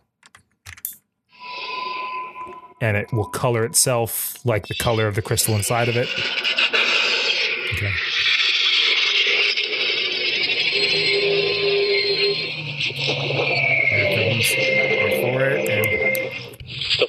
Is with me, and I am with the Force. And I fear nothing, for all this, as the Force wills it. Donnie Yen, baby. Wait, yeah, I was gonna say, wait, what? I won with the force, and the force is with me. Yeah, no, I yeah. Okay. Okay. The Force is strong. The Force is with me, and I am with the Force. And I fear nothing, for all this, as the Force wills it. So it's random with the phrases that you're going to get, but there's a there's a few of them in there. So yeah, Huh. So two so two non Jedi two non Jedi have kyber crystals. lines. Yeah, interesting. Huh. Interesting, Interesting. right? Yeah. It's like what did hmm. what does it mean? What does What it does it mean? mean? what is this Galaxy's Edge what does this Galaxy's Edge toy mean? I mean, it is all canon well, right, it is canon. It is all canon. so Including stormtroopers having voice to text in their helmets. That's actually also true. I mean, why do you think they all sound the same? Um, so this is the emitter, and what it looks like when you um, take the crystal out. When you put a new crystal in, like I'll show you uh, the blue, which again, this is more of a classic sound that I'm sure you'll recognize. Um, but you see, it like makes a noise and then lights up in the center um, once you get the crystal placed properly, which is not as easy as it sounds. Um, even in the video, I had trouble sort of placing the crystal in the center of the emitter. Um, it's very finicky. but I'm actually, you, you know, honestly, I'm actually sort of surprised that Disney lets you record inside. like the entire thing. Yeah, they actually they actually said it in the beginning. They were like, "No flash photography, but please take as many holocron scans as you would like." And I was like, "All right, Oh, you got it. you got it." uh, even in the video, the guy was, you know, Savi asked me. He was like, "You know, who built?" I was like, "I built." He was like, "I was like, he uh he recorded the holocron scans," and he was like, "Oh yes, very important job." I was like, "Here we go." So here, there's more classic sound for you. And there's, uh, I mean, I don't know if it got Yeah, no, muffled, there's but the- yeah, and you know, the- I don't know how much of that went through and got muffled. No, I- but a bunch of it did. A bunch of it did. It's really it was really the ignition and and when it went away, like when the audio when the audio peaks the highest, that's when it right. that's that's when Discord goes no no no. So this is the yellow. It looks a little greenish, obviously, because it's a blue holocron. Right, and you said it's either Maz or whoever this is. A temple guard's mask and robes confer anonymity and symbolize emotional detachment. During guard service, you surrender your identity, your weapon, and everything else. Only your commitment to the order remains. It's a temple guard, and not just any. They gave him a name. Disney released his name. His name is Colomo Reed, and there is zero information about him right now. Um, I- it is just a know, character that Gotta is. do my man, gotta do my man Plo Koon dirty like that. Doesn't even get a blind. He saved all those. He saved all those clone troopers. He didn't have to do it, and he did. I mean, And he doesn't get the he doesn't get the recognition he deserves. I mean, look. If I was to, if I was to guess, I would say this is a character they're saving for something. Um, I mean that yeah, that'd be. I mean that'd be cool. Like, I- yeah, it's it's knowing, you know knowing Disney, it's not going to be some. It's not going to be a throwaway. Like, there's a reason it's this specific temple guard, and, we'll, and we Hmm. just don't know. Like, in a few years, we'll be like, "Oh my god, I can't believe I have Colomo Reed's crystal." You know what I mean? Like, it'll be amazing. Um, that's what they that's what they want you to think. yeah, right. They'll give you the thing, and he'll be like, "Who is this?" And he'll be like, "Oh." Nobody, nobody right now, and you go. you that means someone in the future, and they go. Well, we won't say. But uh, but yeah, it's cool, man. The lightsaber's cool, uh, for sure. Well, you get well, right. I mean, you build the lightsaber, and then you can just get all the, you know, like it's not like you need to commit to one, to one glow. Right. So that's like I feel like that's really the huge draw of it is that it's like you you build the lightsaber itself, and then, you know, and what's great- whichever. what's great is that the blades come off and they're interchangeable. Like these blades work on all of there's a 36 inch model and a 24 inch model. You get the 36 inch with the build a lightsaber, but these blades work on all of the um lightsabers, including the like the replicas. Like you can dig like if you were to get like Luke's lightsaber. I wouldn't need to get another blade. I could just, unless I wanted to have like two full Right, right. lightsabers, I could just use this blade on that saber. When On you that hilt. and when you don't have it, it has like its own little like error noise of not Error. Yeah, and then when you put it in, it gives its own little like uh, yeah, like a little little ding ding ding ding. Um, Yeah, a little like confirmation noise. That's cool. yeah, man, that is cool. right. It's Shit. it's freaking neat, man.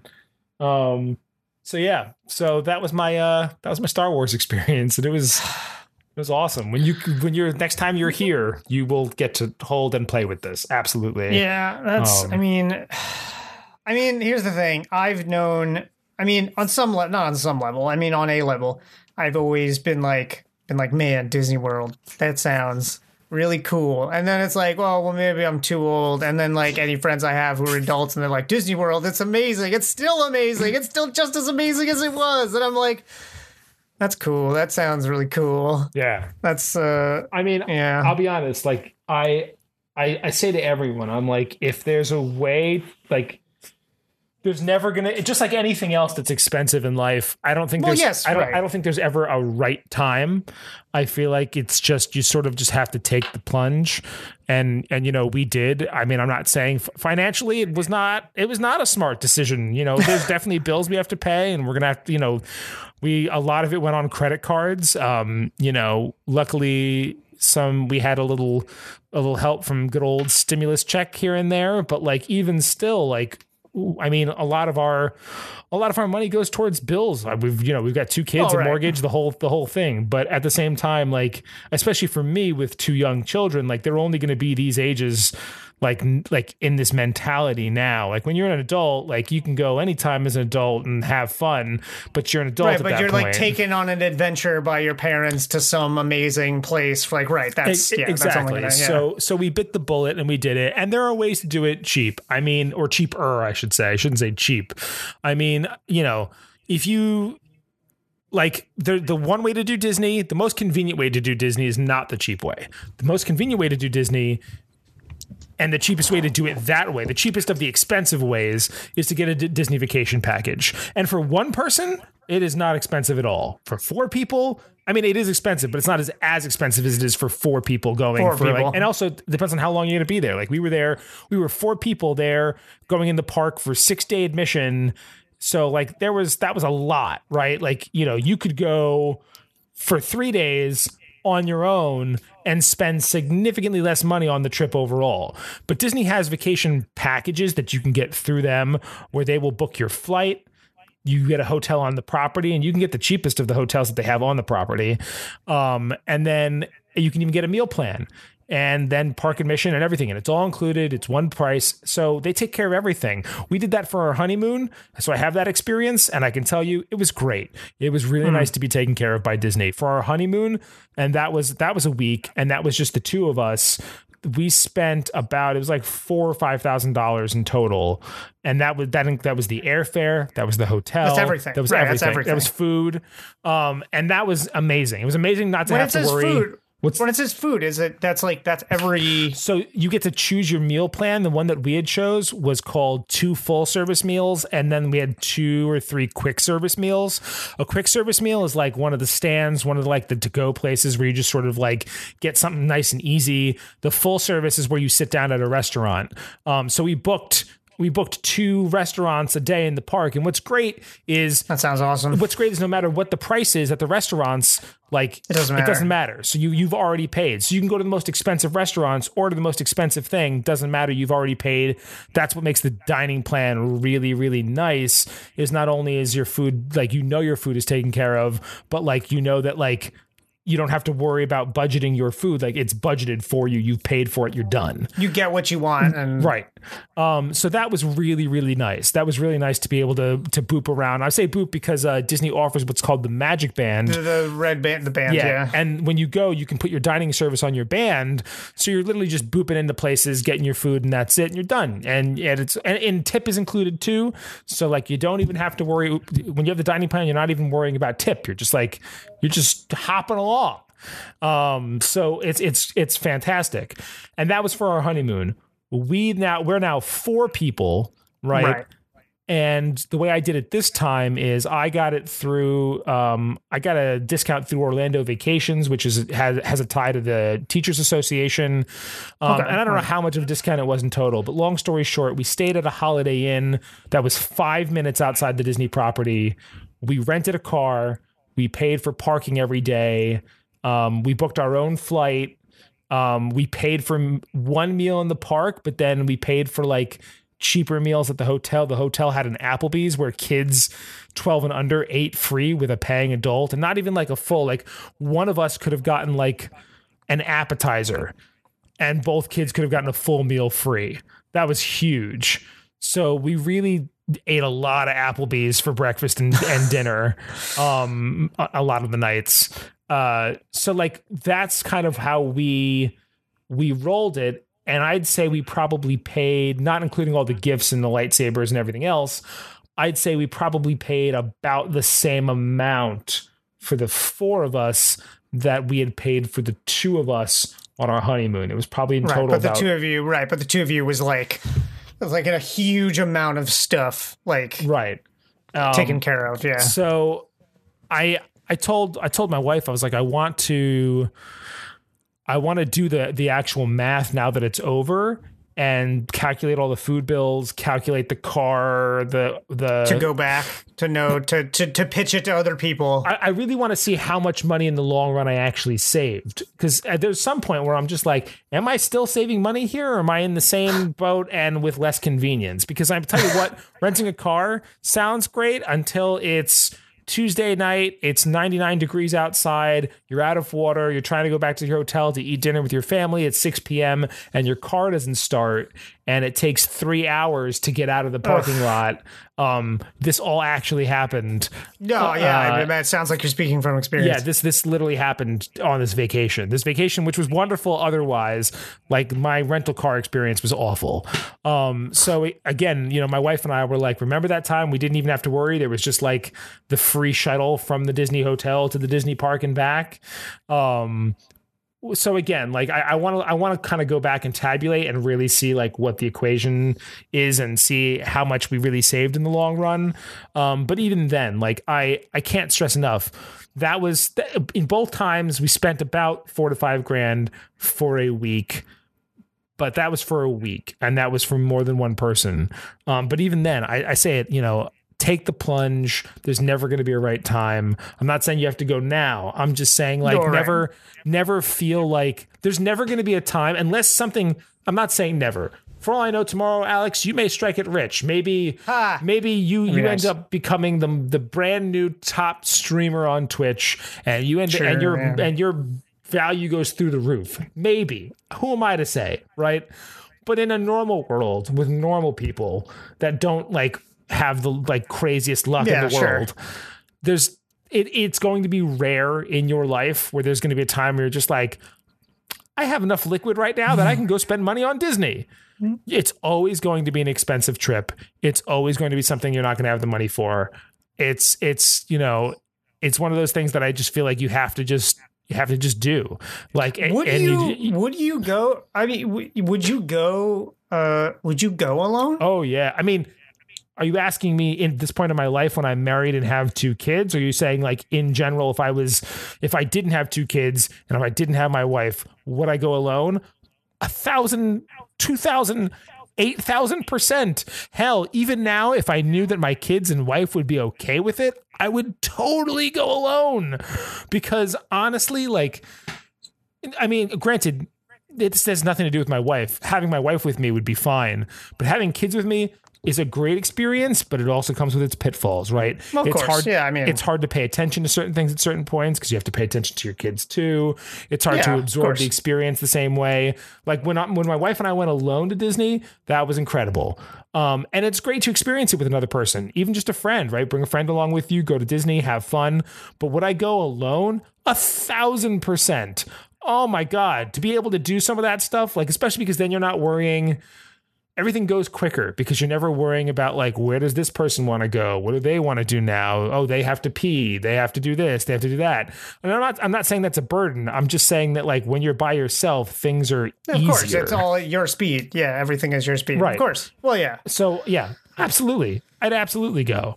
Um so again i i, I feel like you know I'm, I'm not just saying it for you. I'm saying it for anybody. Like it's one of those things that I just feel like you have to do. It's not, hmm. you know, don't if you've got a credit card and it's got room on it and just don't worry about it like if, if as long as you have like some sort of stable source of income trust that you're going to pay it back eventually take the plunge do it and go um because it's just one of those things that you just won't you won't regret it. At first, it'll feel it's just like any large purchase, right? Oh, of course, like yeah, yeah, Buying a house, buying a car. Like, did I just spend? Yeah, did I just spend all that money? Oh my god, what what did I do? Right. Yeah. And then you go and you'll be like, ah, uh, yeah, yeah, like I got to go back. Like it'll you'll, like you're not even thinking about how much it costs. Like literally, I'm thinking about when's the next time I'm going back. I'm thinking about like who's got a bachelor party coming up that I might want to like sneak them away to Disney for. um, like you know what I mean? Like I'm I'm I'm literally thinking of all these different Ponzi schemes. I mean, as it is, you know, not a Ponzi scheme, but but Disney has a a few years back. It was actually no, it was it was the it was the school year I got married um, but it was technically the it was the technical number year after. So I got married in 2013. This was 20 the spring of 2014 um, Disney has a program for art students to come down, like the band kids play in the middle of mm. Magic Kingdom. Um, the choir kids are able to do like a little singing thing at Epcot, and the actors can go to like the back lot of Disney with the musical director back there and like learn how the Disney casting process goes, and then they perform like a Disney scene. They're like they're immediately cast, they rehearse, and then perform a scene for their peers. It was awesome. Um, I haven't done that in a while, but I think we're going to try and do something. I mean, knock on wood, I think my school is this that I'm at now is going to be doing something like that because they have a history of going to Disney often. Um, so like I said, like I I'm figuring out every way I can possibly go back to Disney to go back. Um, yeah, no, it sounds. Uh, it's yeah. It, I mean, it sounds like. Uh, oh, sounds and looks. I guess I shouldn't say just sounds. I mean, obviously. I mean, yeah. even if even like granted, I said this before you should experience i'd say i always say go at least four days just so you can hit every park for a day. If you wanted to go Hmm. on a budget, go three days and do Epcot for only half a day because Epcot is mostly shopping and drinking and eating. And in terms of attractions, has the least and most ex- and, and the, le- the least number and least exciting, in my opinion, attractions in all the parks. So you could probably, if you just want to do rides and you just want to get those experiences, um, you could definitely do a half day at Epcot. And th- and then I would say the other half of the day would be Animal Kingdom. Um, not that Animal Kingdom isn't fun; it's great. But again, number of attractions you could probably Sure. bang out in a half day. Is is Disney? Uh, I, I feel like I know the answer to this question. Uh, is Disney dry, or only certain parts of it are dry, or is the whole park? no, no, there's there's alcohol. It's a flowing.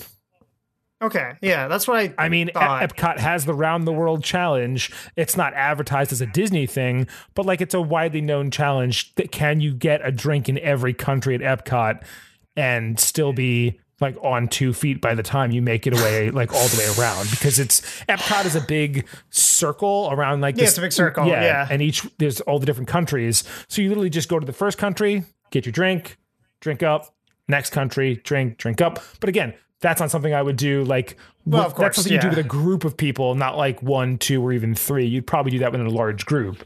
Um, Yeah. But again, if you're not if you're not eating or drinking or, or planning on like you know buying buying a uh, like a katana at like the, in the Japan part of Epcot, right? Like if you're just gonna do the attractions, you could definitely do it in three days. But Hollywood Studios needs, especially with now with Galaxy's Edge. I mean, hell, I even said I said to Bevan, I was like, we probably could have done a second day at Hollywood Studios and just had done Galaxy's Edge as its own day. And then the rest of Hollywood Studios as a second day, um, because you could just spend, you could literally spend your whole day at well, Galaxy's Edge. yeah, yeah. I mean, Um, that's I literally am. I can imagine spending my whole day at Galaxy's Edge. Right. So that's not. and there's yeah. and there's great attractions at Hollywood Studios though. Like that's another like it's a great park. Um, there's the Toy Story Land, which has like some great Toy Story rides. Um, there's uh, you know, um, the Mickey and Minnie's like Runaway roller coaster, which is not a coaster or a runaway train, whatever it is. It's another trackless ride, really cool using that technology in another way. Um, you know, there's the rock and roller coaster there. There's a bunch of like cool movie stuff and like the history of Disney. There's a lot. The Tower of Terror, if free falling is your thing, and Twilight Zone. Um, there's a lot of things at Disney that that are well worth at Hollywood Studios. Um, but but whether or not you're going to do one or two days, it needs at least a full day. And then Magic Kingdom, like I always do Magic Kingdom in two days because there's a lot at Magic Kingdom but you could do it in one, especially if you weren't going with kids. Like there are rides that like you don't need to right. It's mostly for Magic Kingdom's mostly for you know. It's it's a Yeah. it's a younger audience. There's great things there for adults, but like if you're not with kids, like you can you can potentially skip like the Winnie the Pooh ride or like you know the the uh, It's a Small World, right? Like you know these are rides that are great, but you could you could skip them and go on to some some other things that are really neat. Um, so like I said, you could if going alone, I could hit Disney in in three days. Um, you know, especially if you go on like an early flight because the parks open. Epcot doesn't even open till 11. The other parks open at like 8 or 9. So you could go like on an early morning flight and get there and have that day. I'd say, you know, have the first day like again, talking theoretically, right? Day 1, you fly in, you get there, you do Epcot and Animal Kingdom on day 1. Um and then day 2 Hollywood Studios or Magic Kingdom day three, whatever the other one is, and you have a red eye flight back. And that way you're literally only staying two nights at a hotel. Um, You know what I mean? That's again, that's really, really narrowing the scope of your trip. Min-maxing. Yeah, you are Min-maxing your you Disney are trip. min-maxing hard at that point. um, but like it's it's yeah, it's phenomenal. It's really Yeah, no, it it sounds like it. I uh yeah, I mean it's that's one of those it's one of those things. It's just one it's just one of those things in my life. It's like that Disney World and Japan are the two places where I'm like where I'm like I gotta go at some. I gotta go at some point. I have to. I have to. It's like one of those things where like it's not like a ooh, it'd be nice. It'd be like a, it's like a it's like a I have to go. I I have no choice. So My hands are tied. I'm gonna have to go at some point. It's so funny you say that because you know, and, and we'll wrap it up because this is we're we're I'm sure we're getting lengthy here. Um, but uh, I so I, I went to Japan in fifth grade, right? I was very hmm. fortunate. My mother worked for the airlines, so we ended up going on a lot of places simply because we were flying for free, which took a huge Sure, chunk yeah, of the yeah. expense, right? that helps. So we didn't go for that long. I can't even believe that we only went. My mother tells me it was only like two nights, three days, which is crazy considering the flight there. We were on a non-stop to Japan, which, if you don't know, is 16 hours one way and 18 hours the other. Oh yeah. Um, and I'll tell you what, as a kid, that didn't That's forever. that did but it didn't bother me at all. I remember like sleeping a full night on the plane and like spending a full day on the plane essentially and getting it's to Japan like, and being like cool. Um, you know, as an adult, that sounds like torture because as I grew, I became more of a nervous flyer. Like I really have like a lot of tense anxiety on planes. Um, I don't, you know, I'm not gonna psychologically dissect why right now, but like Well, yeah, no, I was gonna say. I mean, I any kind of well, right. I mean, us nerds have a tendency to, uh, to be like, "Oh, that's danger. That's an unnecessary risk that I'm doing. I don't want to do that." Yeah, Like, yeah. it's like I don't have to do this, so why should I? I that's as dangerous to me, and I can't risk anything. yeah so i i yeah anyway so it sounds like torture to me now but it's a shame because at the time that i went the whole reason we went to japan wasn't because i was like in love with the culture the way that i am now and i wouldn't i couldn't appreciate it the way i could now which is a shame because i went because my mom was like, "Where do you want to go in the summer?" I was like, "Japan." She goes, "Why?" It was because Pokemon Red and Blue had come out, and I had found out that in Japan they were opening up the very first. green. they- well, they were oh. opening up the very first Pokemon Center, and so my whole purpose for going to Japan was like, I want to go to the Pokemon Center. So we took a trip to Japan. So just because I wanted to go to the Pokemon Center, For, and I didn't really care about anything else. I was like, "This is great." That's what we did.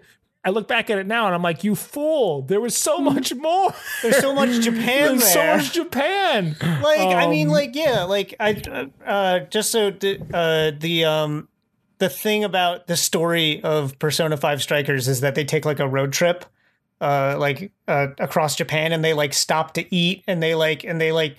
They like have each of like, oh, here's like the local delicacies and like what all those are, and I'm just sitting there like, like, uh, oh, I want to eat that. Yeah. like they do, they go to a summer festival and there's stalls and takoyaki stands and whatever, and I'm like, yeah, I want, I want that for me, for me, I want that. Yeah, man. Yeah. Well, uh, anyway, we'll uh Um, Well- I just wanted to say real quick Yeah. uh, that um, I'm sure next time we'll talk about Final Fantasy VII remake. well, especially because by that point, who knows? Maybe the the hmm. new upgraded version on the PS5 will have come oh out, yeah, and I will have played I- it with Yuffie's story. You know, I I won't I won't oh I obviously won't really talk about it, but I was I was talking to a friend who just got he just got a PS4 and he's a huge Final Fantasy fan. And I was like, you should play Final Fantasy VII remake. And he was like, why would I play remake? It's like a it's like the same game. No, and I'm like, not. and I'm like, no, no, it's not the same game. You and he's like, but isn't it like a retelling of the same story? Nope. And I'm like, and I'm like, well, okay. And I'm like, and he's like, it's the same, like it's the same game. And I'm like, well, no, it's. I mean, it's also like it is, but it's also kind of a sequel. You're like, you're like, and he's you're like, like, buddy, you're you're pushing my buttons here, and you're gonna get you're gonna get told things you don't want to hear. Just play the game. well, I was just like, like all I said was like, I was like, no, it's a, it is a remake. And he's like, isn't it? He's like, should it's, have you should have called called a it remake. you should have called it a requel. That Right. And I no, and I was like, he was like, it's a remake. And I was like, yeah, but it's also like a sequel. And he's like, how can it be a sequel? And I'm like, I can't I can't tell you that. You just have to believe me when I tell you that it is both simultaneously a remake and a sequel. I don't there's no other way for me to explain it. without heavy spoilers, yeah. Yeah, like it's just that's what it is. That's what the game is. That's why you have to play it because you're a fan of Final Fantasy and that's it. And that's the reason. Oh man. Yeah. Yeah, I'm sure next time we'll talk about it. Maybe. It's our, our golden. It's the not the golden goose. Um, the white whale. It's the white whale. And with that, episode 50 comes to a close. So let me say to all of my listeners, thank you so much. But this will be the last episode of You Shall Not Pass Go. I know, very sad. It's the end. However, Alex and I are starting a brand new podcast called DNA Nerdblooded, and you'll be able to find that on Geekade. YSNPG was something that Jengis and I started, and since Jengis left, clearly my uh, motivation to get out episodes and what I want the show to be has changed and morphed. It's just not the same. So I thought it would be nice to move on and do something new, or maybe something the same but different. Does that make sense? Point is, check out DNA Nerdblooded. It's a cast where Alex and I will do pretty much what we've been doing for the last couple episodes, which is talk about nerd stuff tabletop games, magic, video games, movies, TV, random nerd pop culture, all of that and more. You'll be able to find it on Geekade and everywhere podcasts can be found. Uh, once again, let me just say thank you to all the listeners who stuck it out through the better part of six or so years of this podcast, I think, right? 2015 ish. Wow. Um, so six years, 50 episodes. Not a bad run for YSNPG. Check out DNA Nerdblooded soon and uh, stay nerdy. Bye, everybody.